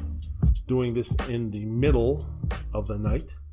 Whether you want to call it a late Saturday night, early Sunday morning. This is when I'm recording this, so I am going to plow through this like I've never plowed through. I've never plowed through anything before because by the time I publish this bad boy, put in the music and all this kind of stuff, it's going to be late. It probably will be like three or four in the morning on a Sunday, on a Sunday morning. And uh, the Georgetown game starts at eleven. And I want to get something to eat. And there's some errands I want to run. And there's the Super Bowl that I want to deal with. And all of those other things. So I am going to uh, see what I can do to get through this as quickly as possible. Um, interesting dilemma is about to happen if Patrick Mahomes. I discussed it a little bit in the last segment, but uh, a dilemma is about to happen if Patrick Mahomes wins the Super Bowl. How is he going to be regarded in the black community? My community. Is he going to be fully embraced as part of the community with all the responsibilities that come with that? Some black athletes and public figures don't want that. Some embrace it. Is he going to be allowed to play a minimal role in the fight for equality and and opportunity and equality and those type of things? Is he going to be given the responsibility that we wanted Jordan or Tiger to have, but they just didn't want to have the uh, they didn't have the interest in doing so, interest, uh, comfortability, whatever. They they wanted to make money, they wanted to build their brand, they wanted to uh, do those type of things. So Tiger Jordan, we we wanted them to take that mantle. We wanted them to go ahead and express some of our grievances to uh, to the masses. But um, those guys, whether it be too selfish, whether it be too narrow minded, whether it be too ill equipped, they just really weren't interested. So for and, and the black community gave Jordan a hard time about that. While other folks were just like Jordan this, Jordan that, and Jordan had a lot of love from the community, but there was also an equal amount of people, or a decent number of people, who were just like, "Damn, man! I mean, you, you really can't you know, black, I mean, Republicans buy shoes too. I mean, you really can't say anything. And Tiger, I, I, I just think black folks like Tiger because he was a guy with dark skin winning golf matches and beating white guys. I think that's the main thing. I, I, I never embraced Tiger Woods. No have any interest in Tiger Woods. Good for him that he's an awesome golfer. Good for him that he's a cultural icon. Good for him that he's making boatloads of money. Good for him and all those things. But just in terms of who he is as a human being outside of the golf course, in terms of him helping out others from the community and that type of thing, eh, fallen short, fallen short. And he's, he's done some things. I mean, he has foundations and he's helped people. That's that's great and that's wonderful and that's awesome. But when you're at the position, when you're in the position that Tiger Woods is in, saying something, something we're not asking you to be a bomb thrower. We're not asking you to be a LeBron. We're not asking you to be an Ali. We're not asking you to, to do any of those things. We're not asking you to be Arthur Ashe. We're not asking you to uh, boycott. We're not asking you to uh, you know picket. We're not asking you to do any of that stuff. How about just acknowledge? Acknowledge who you are. And I, I'm Eurasian and all that. But fuck you, man. You black. Stop. Stop with the nonsense. Stop with the bullshit. Oh, I don't want to disrespect my mother and everything. You're black, man. You're black. Stop it. Stop it. You black. So if he just could have came out and said that, hey, you know what? You know, my mom is this, my mom is that, this, that, and the other, but, you know, I consider myself black. you know, love my mom, you know, love her heritage, learning about her heritage. I know that, uh, you know, what's, you know, her heritage and everything is in me. I got all that, but I'm black. Acknowledge and then realize you're black. Never did that. Never felt comfortable doing that. Seemed like he was never comfortable around normal black folks. I don't know. I don't know. So with Patrick Mahomes, who is biracial also, is he going to be given the responsibilities we wanted Tiger and Jordan to have? Or are we going to have the same attitude we gave Derek Jeter and Tim Duncan? Derek Jeter never said anything. Derek Jeter never said anything controversial, was very vanilla. Tim Duncan the same way. He never said anything despite being one of the greatest basketball players who ever lived. And we didn't criticize him.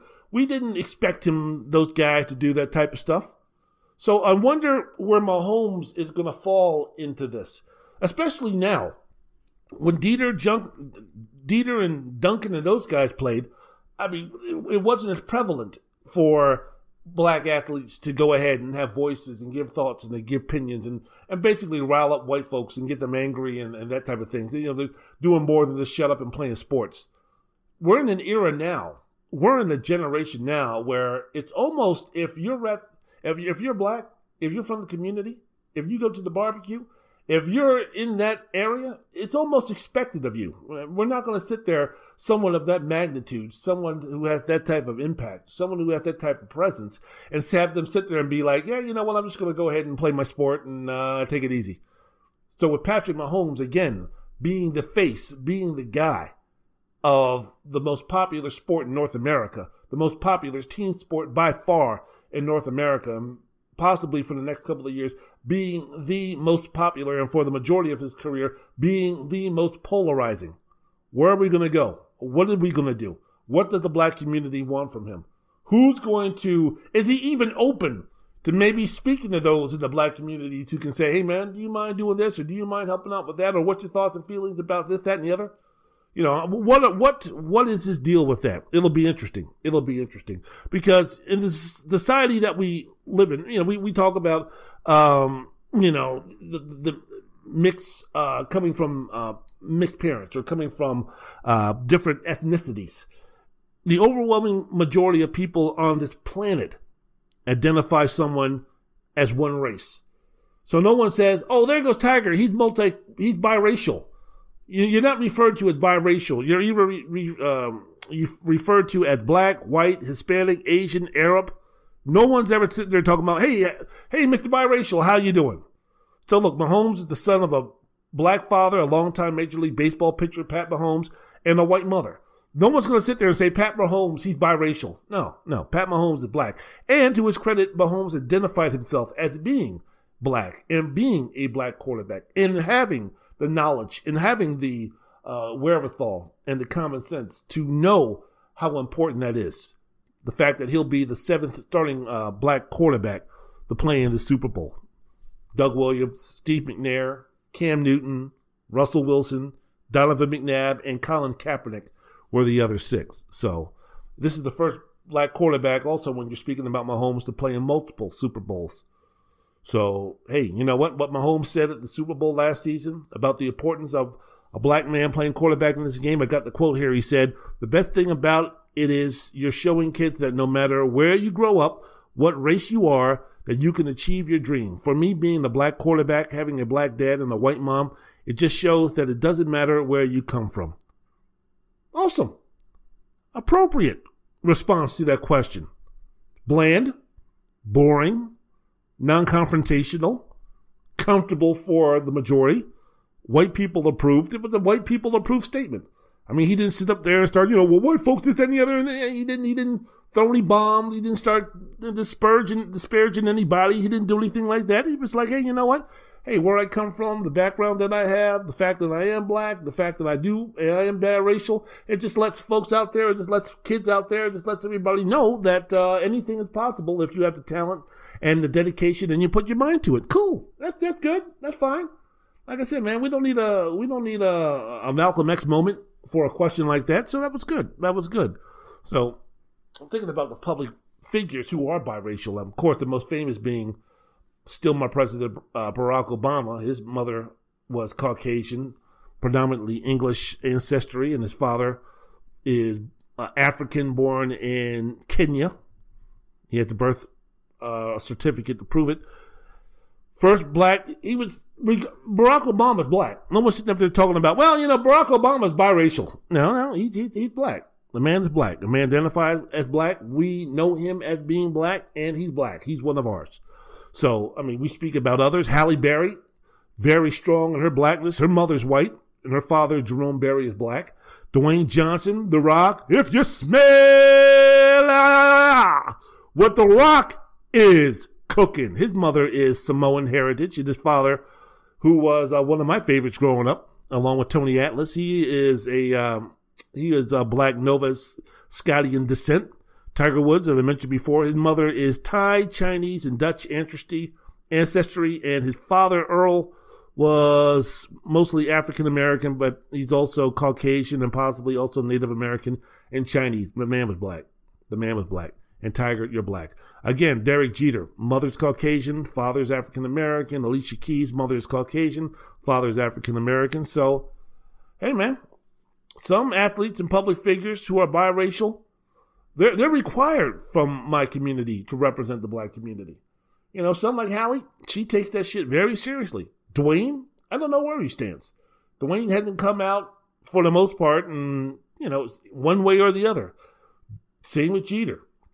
Alicia Keys, very proud of of uh, the fact that she's black. So it's interesting, man. Again, it'll be interesting to see our community and our responsibilities that we give to Patrick Mahomes, and if Patrick Mahomes even wants those responsibilities moving forward, if he reaches the pinnacle on in a couple of hours or whenever and wins this football game.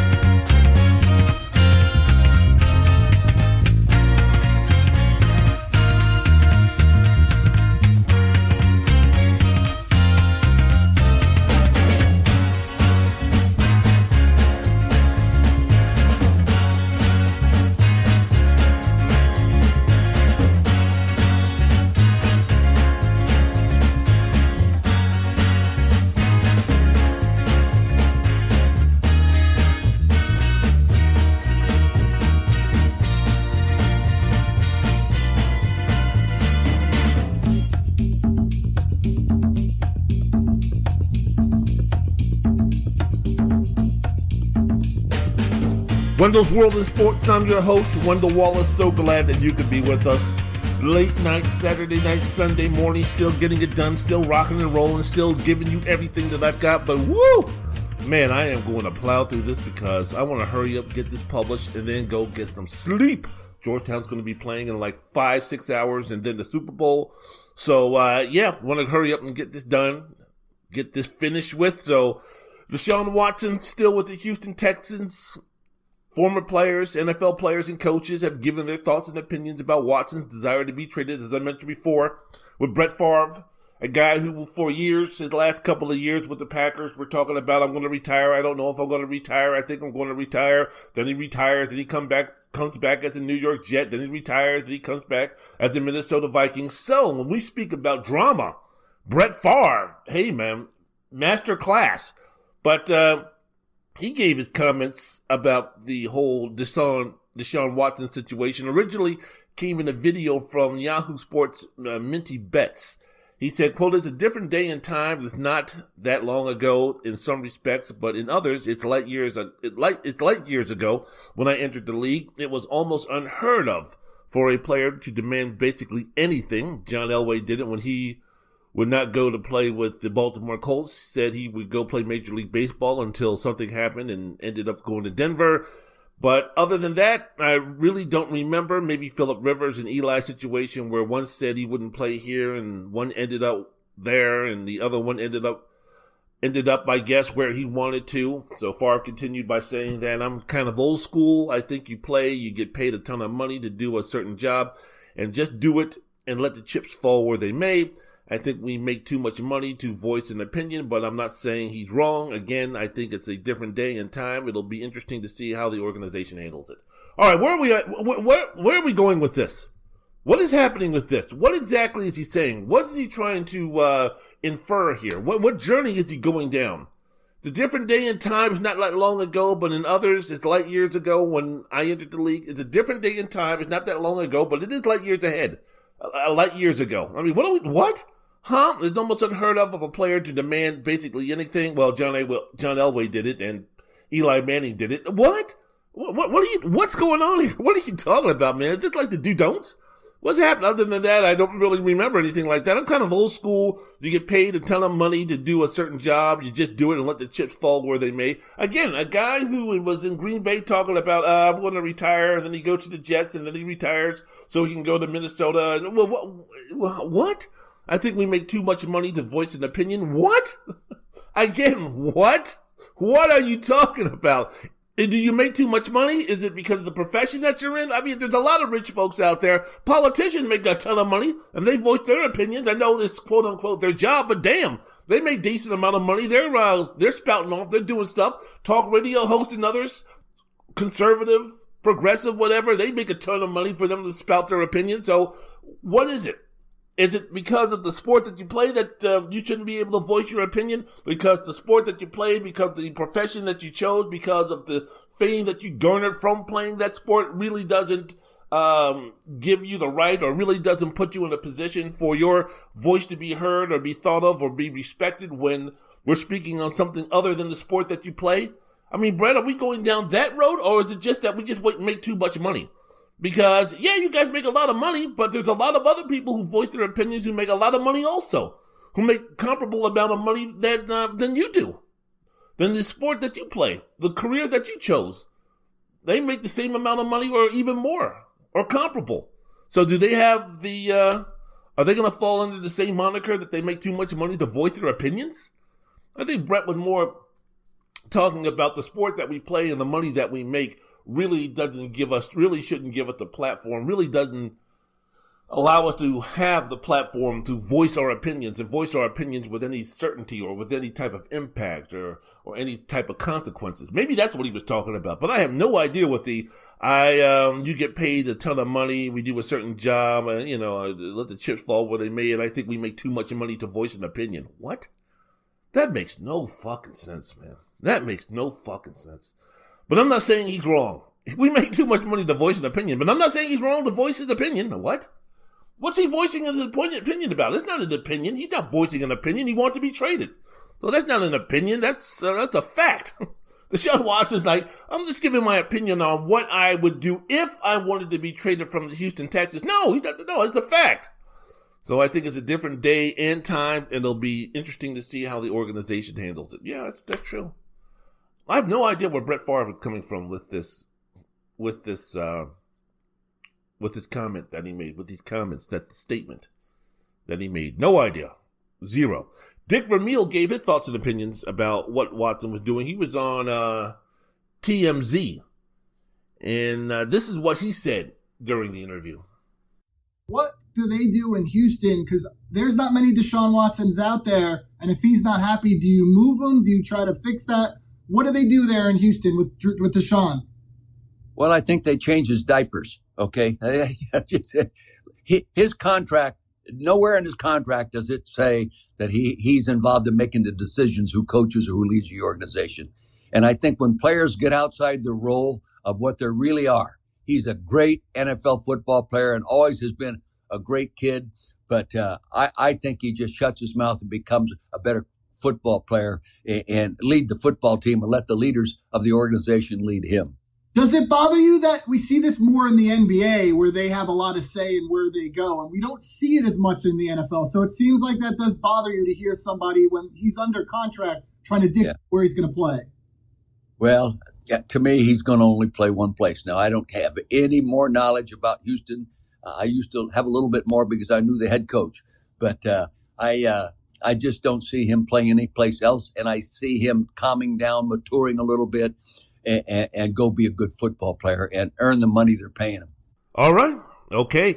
Cool. I think I think they changed his diapers. Okay. Now, nowhere in his contract does it say that he's involved in making the decisions of who coaches and who leads the organization. He's a great NFL football player and always has been a great kid. but I think he just shuts his mouth. I think he should just shut his mouth and become a better football player lead the football team and let the leaders of the organization lead him. He was doing that, Dick. First couple of years, he was doing that. How did that get him? Where did that get him?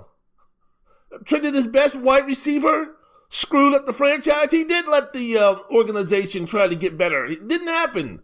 One of the reasons why he wants to be traded. One of the reasons why he wants to get the hell out of there. Did you see? Did you have you worked with Jack Easterby? Have you seen this clown? Do you know this background? Again, as I mentioned before earlier in the podcast, I'm Deshaun Watson, and I see Patrick Mahomes getting all this love. I see Baker Mayfield making it to the playoffs. I see Josh Allen being regarded as one of the best quarterbacks in the league. I see all these young cats who I'm better than, with the exception of Mahomes, getting all this love and attention and everything. And meanwhile, I'm stuck down here with a organ- ratchet organization, going nowhere, making bad moves after bad moves, giving me things that, uh, you know, giving me promises which aren't kept. What the hell do you want me to do? sit there and be like, oh, that's fine, that's wonderful, no problem. Let me just go ahead and have you guys continue to run this franchise into the ground. What, do I want to become a better version of Ma- Matthew Stafford? Is that what it is? So after 12 years of doing nothing, guess who's going to get the blame? Guess who's going to get a good deal of the blame in 10 or 12 years if I just shut my mouth, let the organization do what it needs to do? I can become a better football player, but the bullshit he has around me ain't going to make me any better in terms of getting close to winning championships, winning division titles, winning conference titles. No, man. No. Uh-uh. Uh-uh. Wrong, wrong decade. Wrong generation, Mr. Vermeil, for you to be saying that type of stuff. Okay. He, he what, what, uh, what superstar these days is not somewhat involved in making the decisions? He was just giving his input. He was just saying, hey, I'm representing the locker room to say this is the direction I think that we should go in. This is the guy who I think you should give a look to. This is the guy that possibly, maybe, you know, you should uh, call up the phone and give an interview and say hello to. He's not. He's not saying that I need to be the one making the decisions. He, but no, Deshaun Watson would never like. I need to be the person who makes the decision on which uh, which person is going to be coaching this football team next year. Deshaun Watson never said that. Deshaun Watson was, hey, all I ask for you guys to do is let me sit in on the interviews, let me ask a couple of questions, let me be a small part of this, and then I can give you my opinion of what this guy is, and that can be part of the equation in terms of you deciding who becomes the head coach. Why not? These are the, from speaking with the players, not just me, but from speaking to the players, these are some of the candidates I think that you should be interested in interviewing. Then from there, I can go ahead and say, well, you know what? I think with this, he was fine. With this, it was a little shaky. Uh, you know, with his, uh, demeanor and with his plans and this, that, and the other. Some guys in the locker room, I don't know if that's going to fly, or I know the guys in the locker room would love that attitude, or, you know, something like that.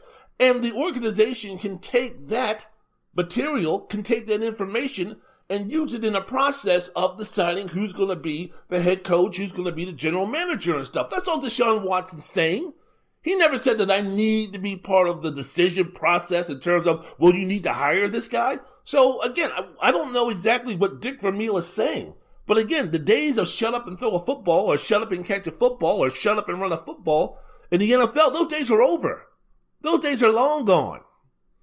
So yeah, back when he was with the Philadelphia Eagles, yeah, sure. I mean, that stuff worked. Ron Jaworski wasn't going to be the guy. Ron Jaworski didn't have that type of clout. Wilbert Montgomery didn't have that type of clout. Harold Carmichael didn't have that type of clout for Vermeil to be asking him, well, what do you think about this and what do you think about that? So, uh, okay, in terms of, in terms of the hierarchy, in terms of, uh, uh, hiring coaches and GMs and that type of thing. So I don't know. Vermeil also did an interview on ESPN First Take. He said, I'm a little disappointed to be honest with you because, you know, the image that he has presented coming out of college and through the draft uh, through his career so far in Houston has been so positive, so positive. I don't think that his approach really reflects what he has presented over the past few years. You know, just shut up and throw. So I'm disappointed. I just don't think that anybody, whether it be that football team or the or the other 31 football teams, start allowing players to step on, step in to make decisions who runs them, who coaches them, and all these types of things. You want to make all the decision as an owner, then you buy your own team. Shouldn't let me ask you something, coach. Did you have any say in terms of you know the own of who should be drafting the general manager? I mean, did you have a say in those things also, or did you just say, you know what, whoever you bring to me to, to coach, I'll just do the best job I can? I know for I don't know for a quote unquote fact. I don't think it was a fact, but I, am pretty sure that when you were with St. Louis, you uh, had a strong voice in terms of the uh, Rams drafting some guy named Lawrence Phillips. Uh, uh, you had a strong voice in that one.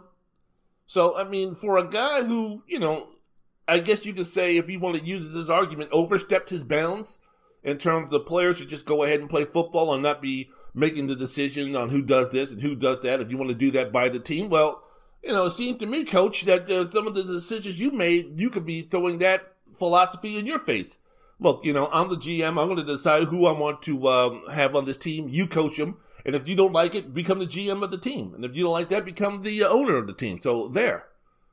So, you know, all these, I know I, some folks came out, are those statements racist made by uh, Vermeil and Favre? No, I don't think so. Much more, I think it's much more out of touch, being, them being out of touch and, than, than racist. I don't think Dick Vermeil is racist. I don't think Brett Favre is racist. I, I, you know, it paints them more again of, of, of, of two people who are kind of out of touch. You know, I don't know if it's that generation, that type of thing. They've been conditioned to uh, think that way, especially with uh, Coach Vermeil, who's 84 years old. So, you know, he came from an era in a time when, you know, for the most part, those things definitely didn't take place. So, I haven't heard anybody associated with any one of those guys, Vermeil and Favre, who are black, make statements that they were or are racist during their dealings with them. So I don't know those guys. I never talked to those guys. So I'm quite sure if I, I mean, Brett Favre around the league with the black players, he was pretty well respected. And as I mentioned before, Vermeil, I don't, I've never heard anything in terms of, uh, his dealings where a black person was like, damn, man, that's kind of fucking fucked up. So I'm not, I'm not, I'm not to call him that. I'm, I'm just to say that, uh, you know, they, that they they're out of touch, and maybe with a little bit of of it is their privilege. Privilege, you know, maybe it's rare for a black person like Deshaun, as accomplished as he is, so young in his career, uh, to be uh, wanting to uh, be traded. But you know, I, I, the the thing that I want to ask, and I'm asking this here on Wendell's World in Sports, the podcast with yours truly, Wendell Wallace. The thing I want to ask these folks who are sitting up there talking about, well, he signed a contract, he should be honoring the contract instead of asking for a trade, he's bailing on his team, worth of loyalty and all that kind of stuff. We always hear that a lot.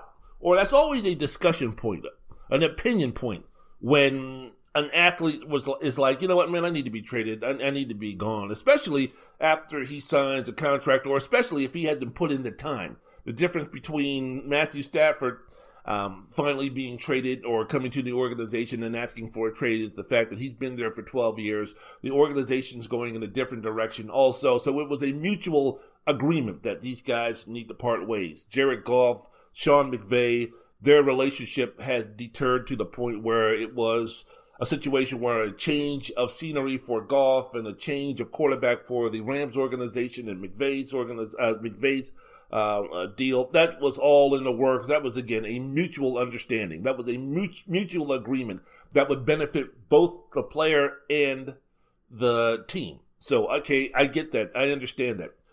But people are saying, you know, Deshaun just signed a four year, $160 million contract. He's one of the highest paid players in the game. And now, before the, even the extension fully kicks in, he's up there wanting to be traded and asking for a trade and demanding a trade because he isn't uh, part of the interviewing process. He's not part of the hiring process and all this type of things. This is bullshit. This is horrible. Once again, athletes showing no loyalty, showing no honor, showing no respect, this, the other. Let me ask those folks who have that argument. Let me ask you this why doesn't that apply to both parties? Why, why is it that Watson is showing a moral or a character flaw by asking for a trade, but it's acceptable for an organization not to honor the contract agreement by trading the player to whatever franchise they decide whenever they want to? Why, why is that not a uh, situation where damn man, I can't believe it. This is bullshit. Well, this team just this team just signed this guy to a couple of years. Why isn't it? Why is it that the Rams aren't aren't getting criticized and saying, damn, you know, you just signed Jared Goff. He threw for 20 touchdowns and 13 interceptions last year. You know, he led the team to the playoffs. He's been a loyal soldier. He just shut up and passed the ball. He does great work in the community, this, that, and the other. And you're going to trade him already. And not only that, you're going to trade him to the Detroit Lions of all places. Man, that's bullshit. Why don't you honor the commitment? Why don't you honor the contract? Why don't the why don't you honor the relationship that you have with Jared Goff? If he's upset, go ahead and talk to him. See what you can do to mend this relationship. You're just gonna just you know just say fuck it and, and leave, fuck it and let him go. Again, the, the the organization has all the power. The organization can trade you anywhere that you want to, anywhere that they want to send you at any time, unless in your contract you have a no trade clause. But other than that, for the rank and file, they can, the organization can trade you anytime they want you.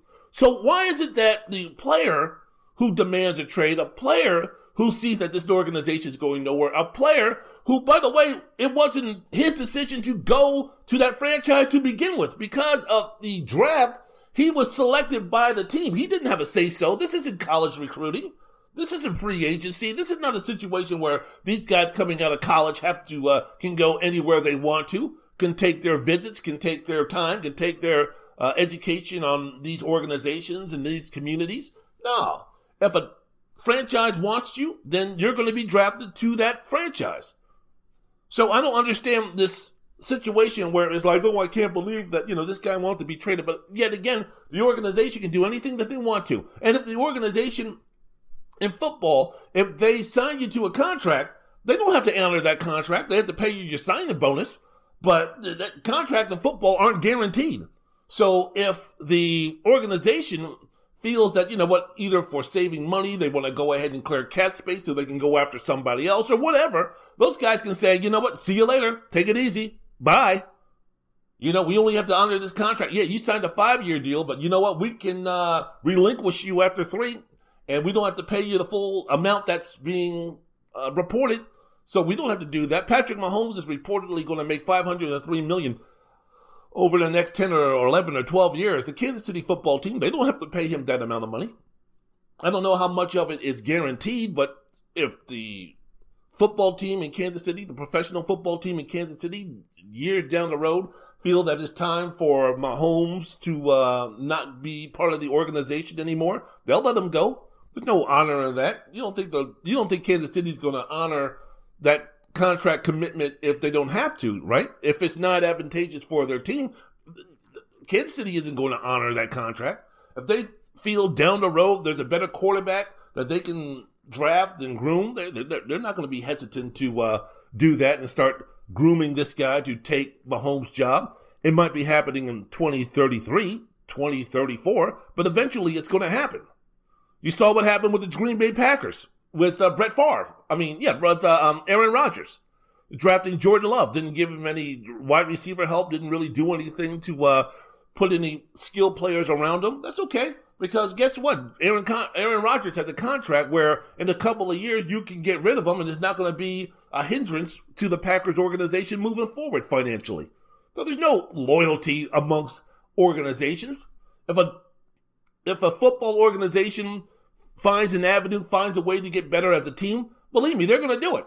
And if it means not honoring the totality of a contract, well, then so be it. Who cares? So again, why is it that the organizations in football don't get hammered like this? Where's Dick Vermeil coming out when this happens with organizations trading football players? Where's Brett Favre coming out when organizations do the same thing? He's a player for God fucking sakes. So why are, why isn't Brett Favre voicing some type of outrage or I don't know what that was the uh, reason he gave, but why isn't he coming out when a player is traded that doesn't want to be traded in football? Happens all the time in other sports. Happens in baseball. Happens in basketball. So never never understood the uh, well. This is bullshit. This is horrible. You know, Deshaun Watson this, Deshaun Watson that. So wait a minute. Deshaun Watson Watson is requesting a trade and you guys are all up in the ass about that. But yet and still, if there was a situation where the Houston Texans could move in a different directions, I mean, as a, I mean, Bill O'Brien got clowned for the move that he made trading DeAndre Hopkins, but the organization didn't. Bill O'Brien got clowned for the move that he made because of the one sidedness of it. But Bill O'Brien and the Houston Texans didn't get clowned or criticized because they showed no loyalty to one of the best wide receivers in the game of football. Well, what, what what's up with that? What what happened with that? Dick Vermeil. I mean, speaking about, I spoke about Brett Favre. I mean, some of the hypocrisy he showed in terms of, well, I don't know, we just make too much money and we should just let the chips fall where they may. And yet, at the end of his career, Brett Favre was threatening to uh, retire every every every 15 minutes. Dick Vermeil he left UCLA after two seasons to coach the Philadelphia Eagles. Where was the loyalty in that? Or does it just reside in pro sports? Maybe it was a situation. I don't. I wasn't around during that time, but maybe the situation after uh, why Coach Vermeil left the uh, Eagles or left UCLA was because maybe his contract was up or something like that. Maybe he was going on a year-to-year contract back then. I don't know. But how much loyalty did he show UCLA? Coached them for two seasons, two successful seasons, and then used that to catapult himself into an NFL gig. Not not blaming the guy, not criticizing the guy. Hey, that's great. You know what? Use your leverage. I'm, I'm all about that. You want to uh, better your situation. You don't want to coach in college. You want to coach in the pros. You want to give the opportunity to coach in the NFL. Go for it, man. I don't care. So what if this team signed you? So what if this team or university or whatever expected you to be coaching that team for the next 5, 10, 15, 20 years? Hey, man, you know what? That's fine. Time for me to go. Because the first time that I have a losing season Second time I have a losing season, guess what happens? Y'all gonna fire my ass. So there ain't no loyalty between coach and school and school and coach or coach and organization and organization and coach. You do what's best for you. I mean, this is your profession, for heaven's sakes. So you only got an infinite amount of time, especially if you're a player. Deshaun Watson ain't going to be able to play professional football for the next 30 to 40 years. So, you know, he's not going to, every time that man takes the field, he's taking minutes, seconds off his life. You can't play a sport like football and expect to reach your potential as far as life expectancy is concerned.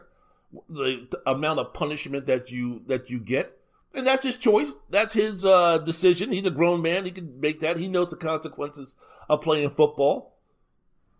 But as long as he's going to do it, he's going to maximize everything that he can in terms of not just financially, but also in an environment where he can be as successful as possible. So, power to the people, power to the player in this situation. Have have no idea what Vermeil and Favre are talking about, but I, I just laugh at the hypocrisy of it all in terms of a player request to trade worth the loyalty, worth the honor, worth the respect, and all this type of thing.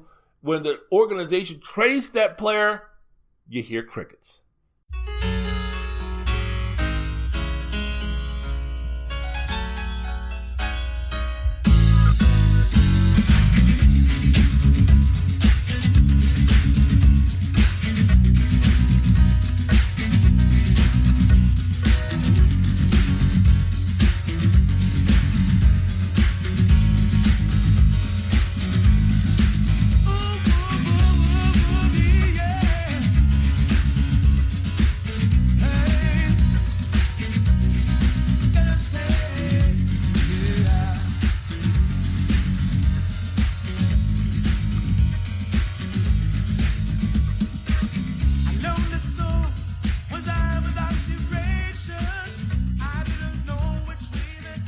Wendell's World in Sports. I'm your host, Wendell Wallace. So glad that you could be with us.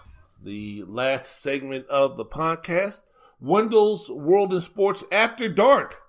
I ain't gonna be doing this shit again. I tell you that much. Next time I record something, it's gonna be either in the morning, afternoon, or evening. My uh, cutoff point in terms of recording a podcast is officially ten o'clock. started this bad boy at around 11.30 it's now what time is it now? Good lord it's 2 o'clock in the morning. Woo! all right black history month.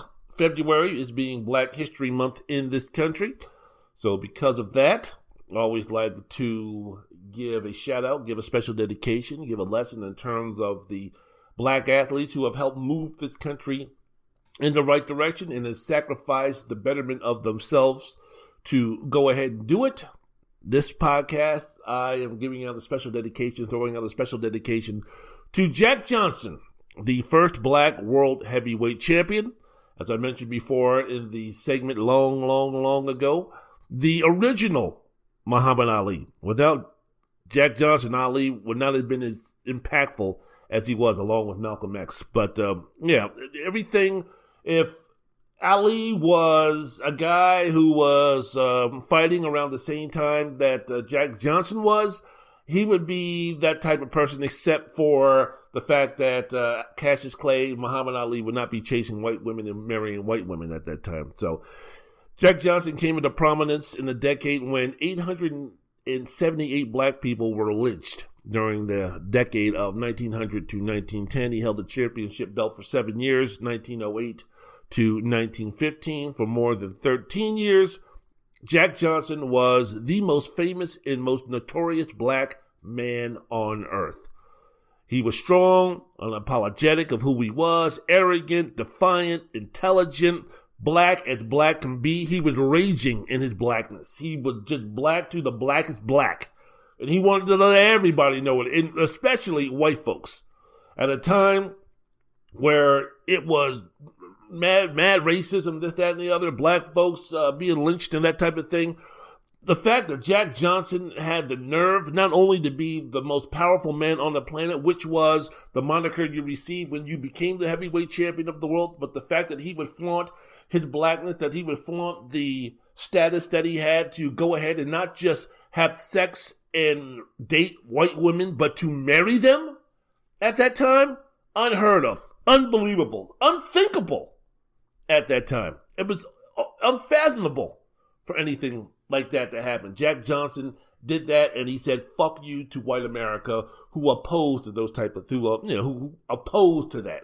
So that's why I was saying unapolog- unapologetic of who he was, arrogant, strong, defiant, and at that time for a black man to have those type of characteristics and being intelligent, shit, that is the uh, that drove, not only did it drive white folks nuts, it scared the hell out of them. Absolutely scared the hell out of them. So during his time as, as a boxer, a man fought until he was 53 years old, off and on. But he was a professional boxer until he was 53. He fought 114 fights. He won 80 of them, 45 by knockout. Um, boxing rec ranked him along as one of the best 10 heavyweight of all time 12 times and placed him at number one from 1905 to 1909. Um, he was arrested, went to jail on, uh, let me see, he was arrested October 18th, 1912, uh, on the grounds that he had a relationship with Lucille Cameron, white woman, and that was a violation of the Mann Act against transporting women across state lines for immoral purposes uh, due to her being an alleged prostitute. Of course, Johnson at that time being the heavyweight champ of the world, and even before being the heavyweight champ of the world, being the profession that he had, boxers, underground hoodlums, uh, horse, uh, you know, uh, pe- folks who uh, rode the horses and that type of thing. They would go into these brothels. That was their lifestyle. I mean, they were just, they were, you know, they were a male horse. So they would go in and, uh, have their fun at these brothels. And at the time where white women are supposed to be the end all, the be all, I guess that false moniker still applied today. But you know, to get a piece of that that, that white fruit, that forbidden fruit for for black folks, uh, Johnson just couldn't resist. So he would, you know, try to basically bang every white woman that he could that he found attracted to.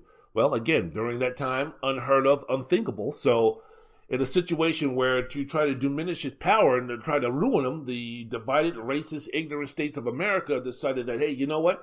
We got to do something. We gotta gotta throw something. And the Mann Act wasn't against. I mean, you couldn't use the Mann Act against one person, but the government was like, man, that's all we got on this guy. There's nothing else that we can uh, apply to Jack Johnson that's going to um, derail him from wherever he's going in a positive direction for black folks. We need to put them back on the plantations. We need to make them second class citizens. We need to make black folks understand that you are not better than the white man, that you are not superior to the white man, that you're not even close to the white man. So with Jack Johnson being the Pied Piper for black Americans to finally wake up and realize who they are and what they've got and what they can use I mean, we need to oppress that. We need to make sure that shit does not happen. So Jack Johnson, along with Booker T. Washington and a couple of other black intellects, were like, "Hey, man, we need to uh, go ahead and see what we can do to uh, stifle this the, the impact that Johnson has. So they came up with the Mann Act. So he was arrested October 18th, 1912. Lucille Cameron, the person in the relationship uh, who soon became his second wife, she refused to cooperate and the case fell apart. So, if it don't succeed, try and try again. Less than a month later, Johnson was arrested again on similar charges, the Mann Act. This time, the woman, another alleged prostitute, her name was Belle Schreiber. And at this time, the second time, he was found guilty and sentenced to a year and one day in prison. So Johnson said, fuck that. He skipped bail, left the country, was a fugitive from justice for the next seven years. He lived in exile in Europe, in South America, in Mexico, before finally, after losing to Jess Willard in uh, 1915, no longer the uh, champion, running around all over the country. He wanted to come back to uh, America. He surrendered to federal agents at the Mexican border and was sent to the uh, United States Penitentiary Leavenworth serve his sentence in September of 1920 and then was released on July 9th, 1921. Hardly did he, you know, have the same dealings of a prisoner as a normal prisoner. In Leavenworth, Jack Johnson basically did whatever he wanted to.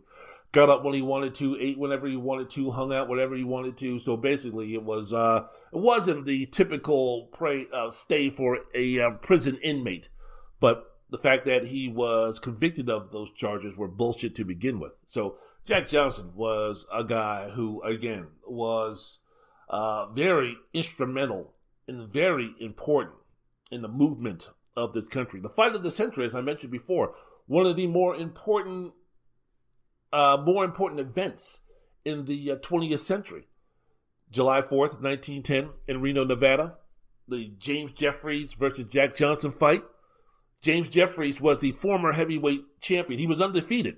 He had beaten John L. Sullivan, and who was the uh, who was an icon uh, during that time. He had beaten Bob Fitzsimmons. He had beaten a couple of other folks. So basically, when he retired back in the turn of the century, 1903, he was undefeated. And he was thought to be, you know, the greatest of the greats, the heavyweight champion. Again, back in those days, back in that time, the heavyweight champion meant power. The heavyweight champion meant prestige. The heavyweight champion was one of the more prestigious titles someone could have and represent in terms of power and might and direction and everything in, in, in that situation. So Jeffries, when he retired undefeated, yeah, he was still considered the heavyweight champion because he was undefeated. No one uh, beat him. So here's Jack Johnson comes out and finally gets an opportunity to fight for the uh, heavyweight championship against Tommy Burns in Sydney, Australia in 1908 um, the film was stopped.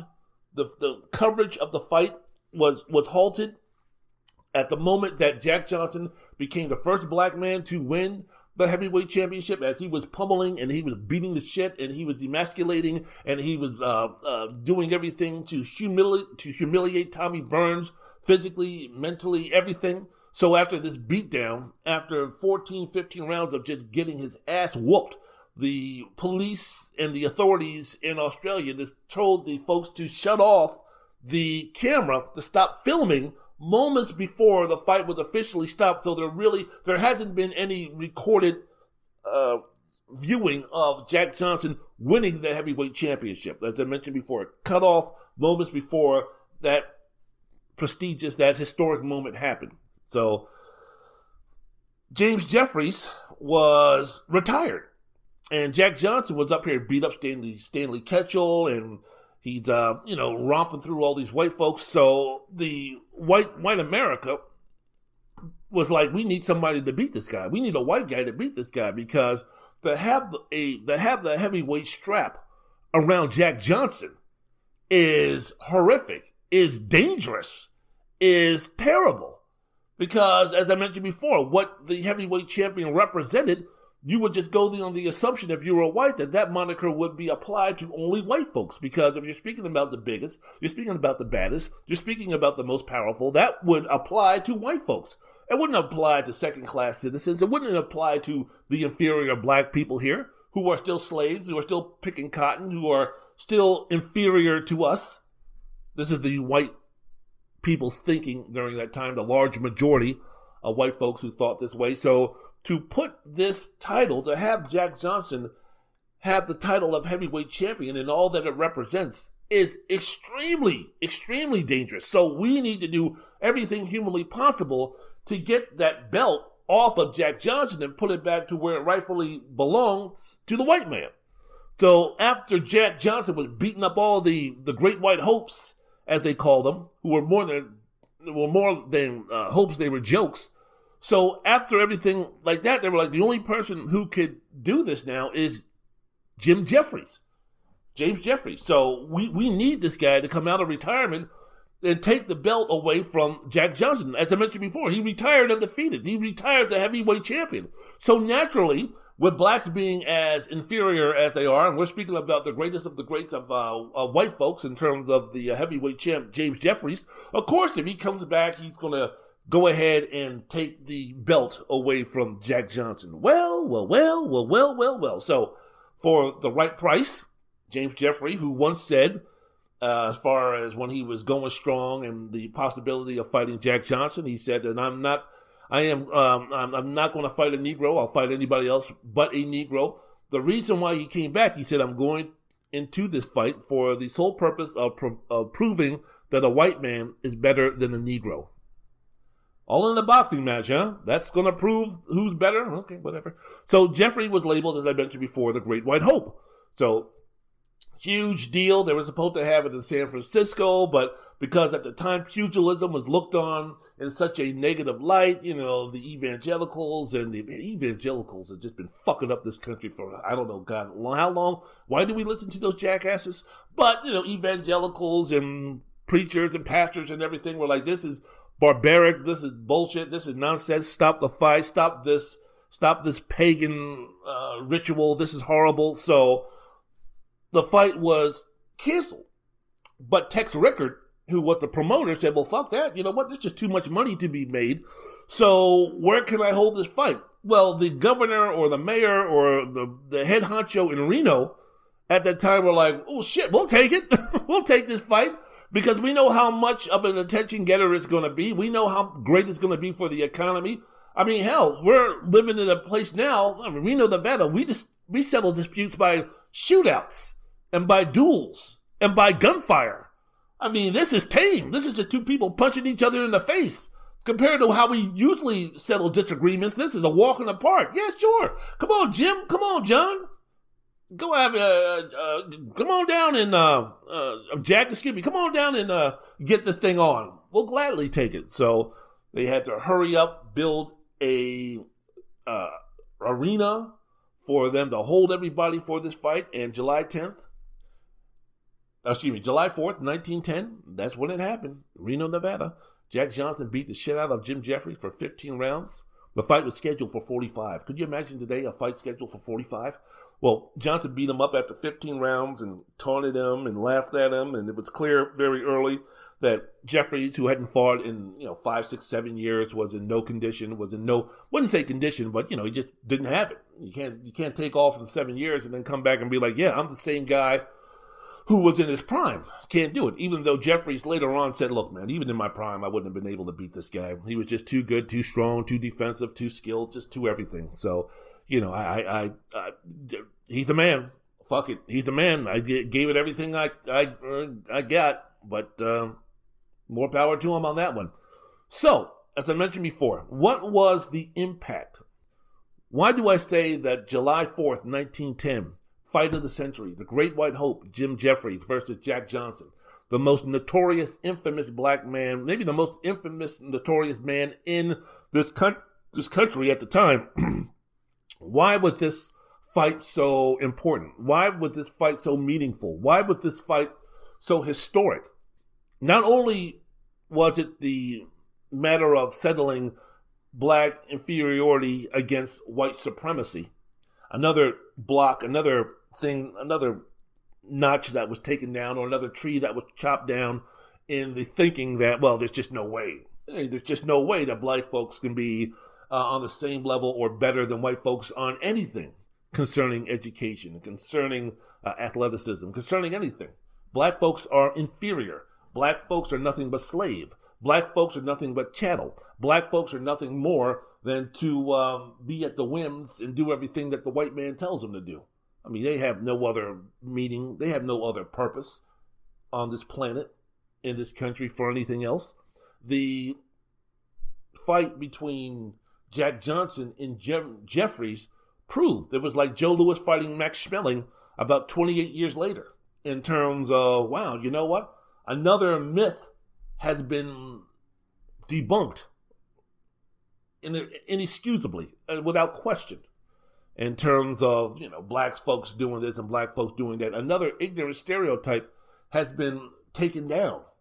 So to move this country forward, Jack Johnson had to do what he had to do, and he had to do it in a way that was so obvious that there was no discussion, there was no counterpoint, there was no argument any other way than to say that, damn, now maybe you could use that Jack Johnson was an, an, anomaly or something like that. No, no, no, no, no, maybe, maybe, maybe. But for the right minded people, for those who had a brain, it was obvious that, you know what, in this situation, uh, black folks, uh, hmm, interesting, interesting. So the aftermath of that fight, riots occurred throughout the country in major cities, race riots.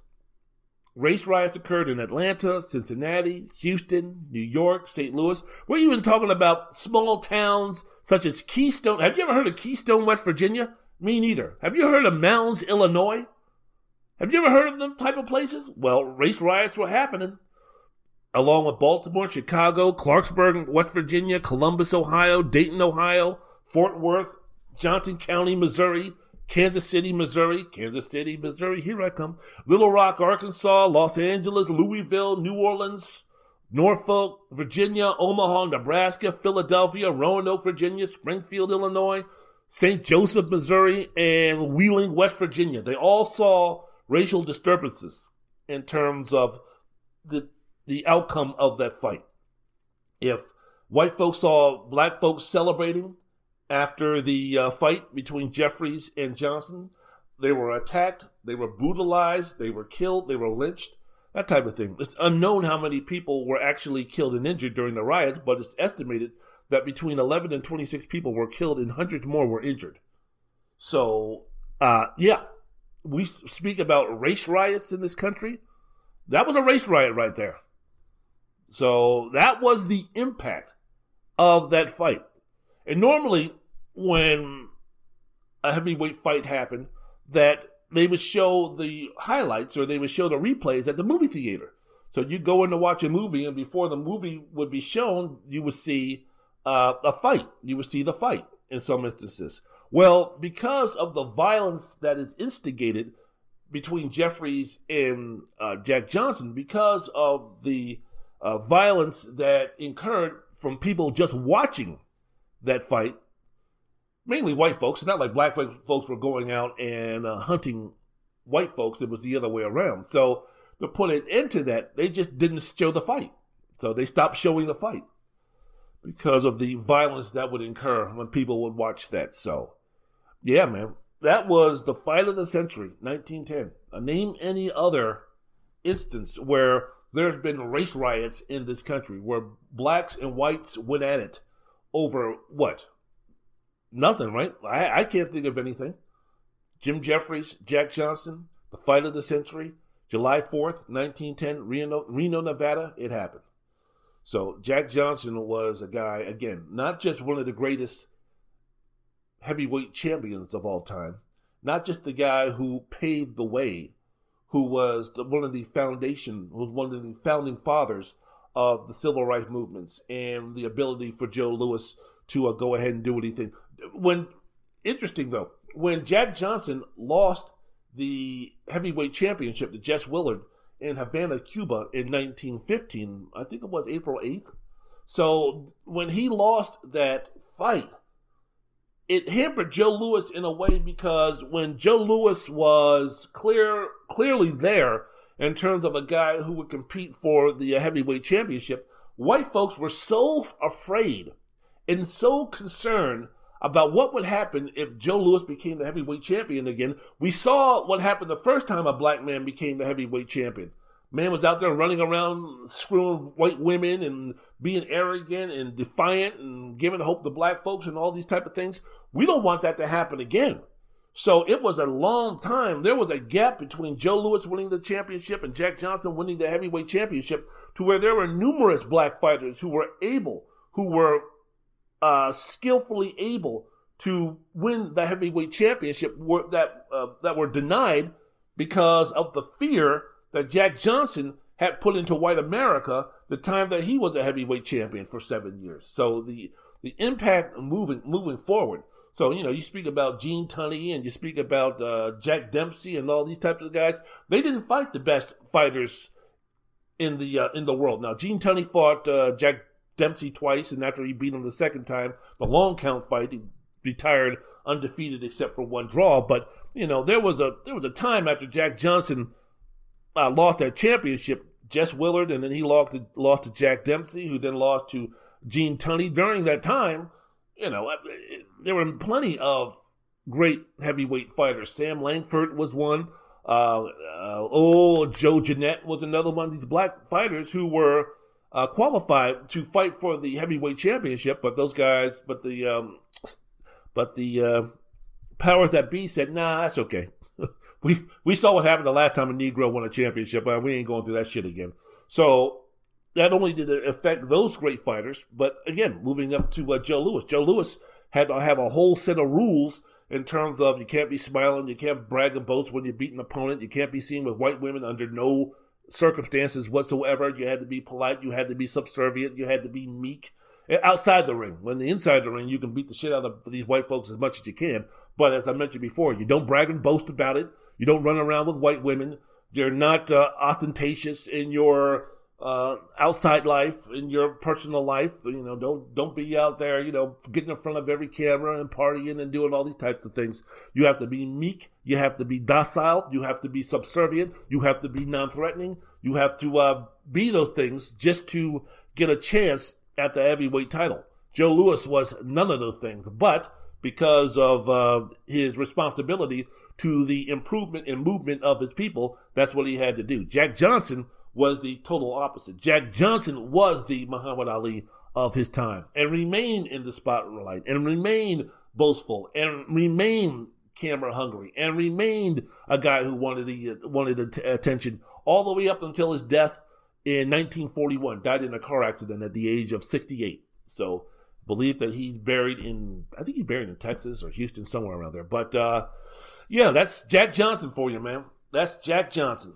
James Earl Jones played uh, played um, played Jack Johnson on Broadway, a young James Earl Jones. And uh, Ali went to go see that movie, and he was like, "Hey, man, that's me. James, that, guy's doing me. Except for uh, chasing white women. I mean, that could be my story." So, um, yeah, Jack Johnson, the first black heavyweight champion of all time, and a true American hero and a true pioneer. All right. I am done. I'm done. Hallelujah. I am done. I'm quite sure you're saying that too. That motherfucker's finally done. Thank Jesus. But uh, I want to thank you very much for listening to the podcast. I hope that you enjoy the Super Bowl. I'll be giving you my thoughts and feelings about that. And I guess after the Super Bowl, I'll save it for later. But man, what's exactly, what are you going to do as a sports fan now since there's no football? What exactly are you going to do on your weekends? Georgetown? college basketball. I mean, you got to wait for March Madness, but that's only a short little stint. Holding out for baseball. I'll talk about all of those things on my next podcast. But right now, I am going to sleep until Wednesday afternoon. All right. Lift every voice and sing till earth and heaven ring, ring with the harmonies of liberty. You know what? Kim Weston sounds infinitely better than the than the nonsense I uh, just did. Love, peace, unity. Miss Weston, lift every voice and sing, if you would, please. Peace.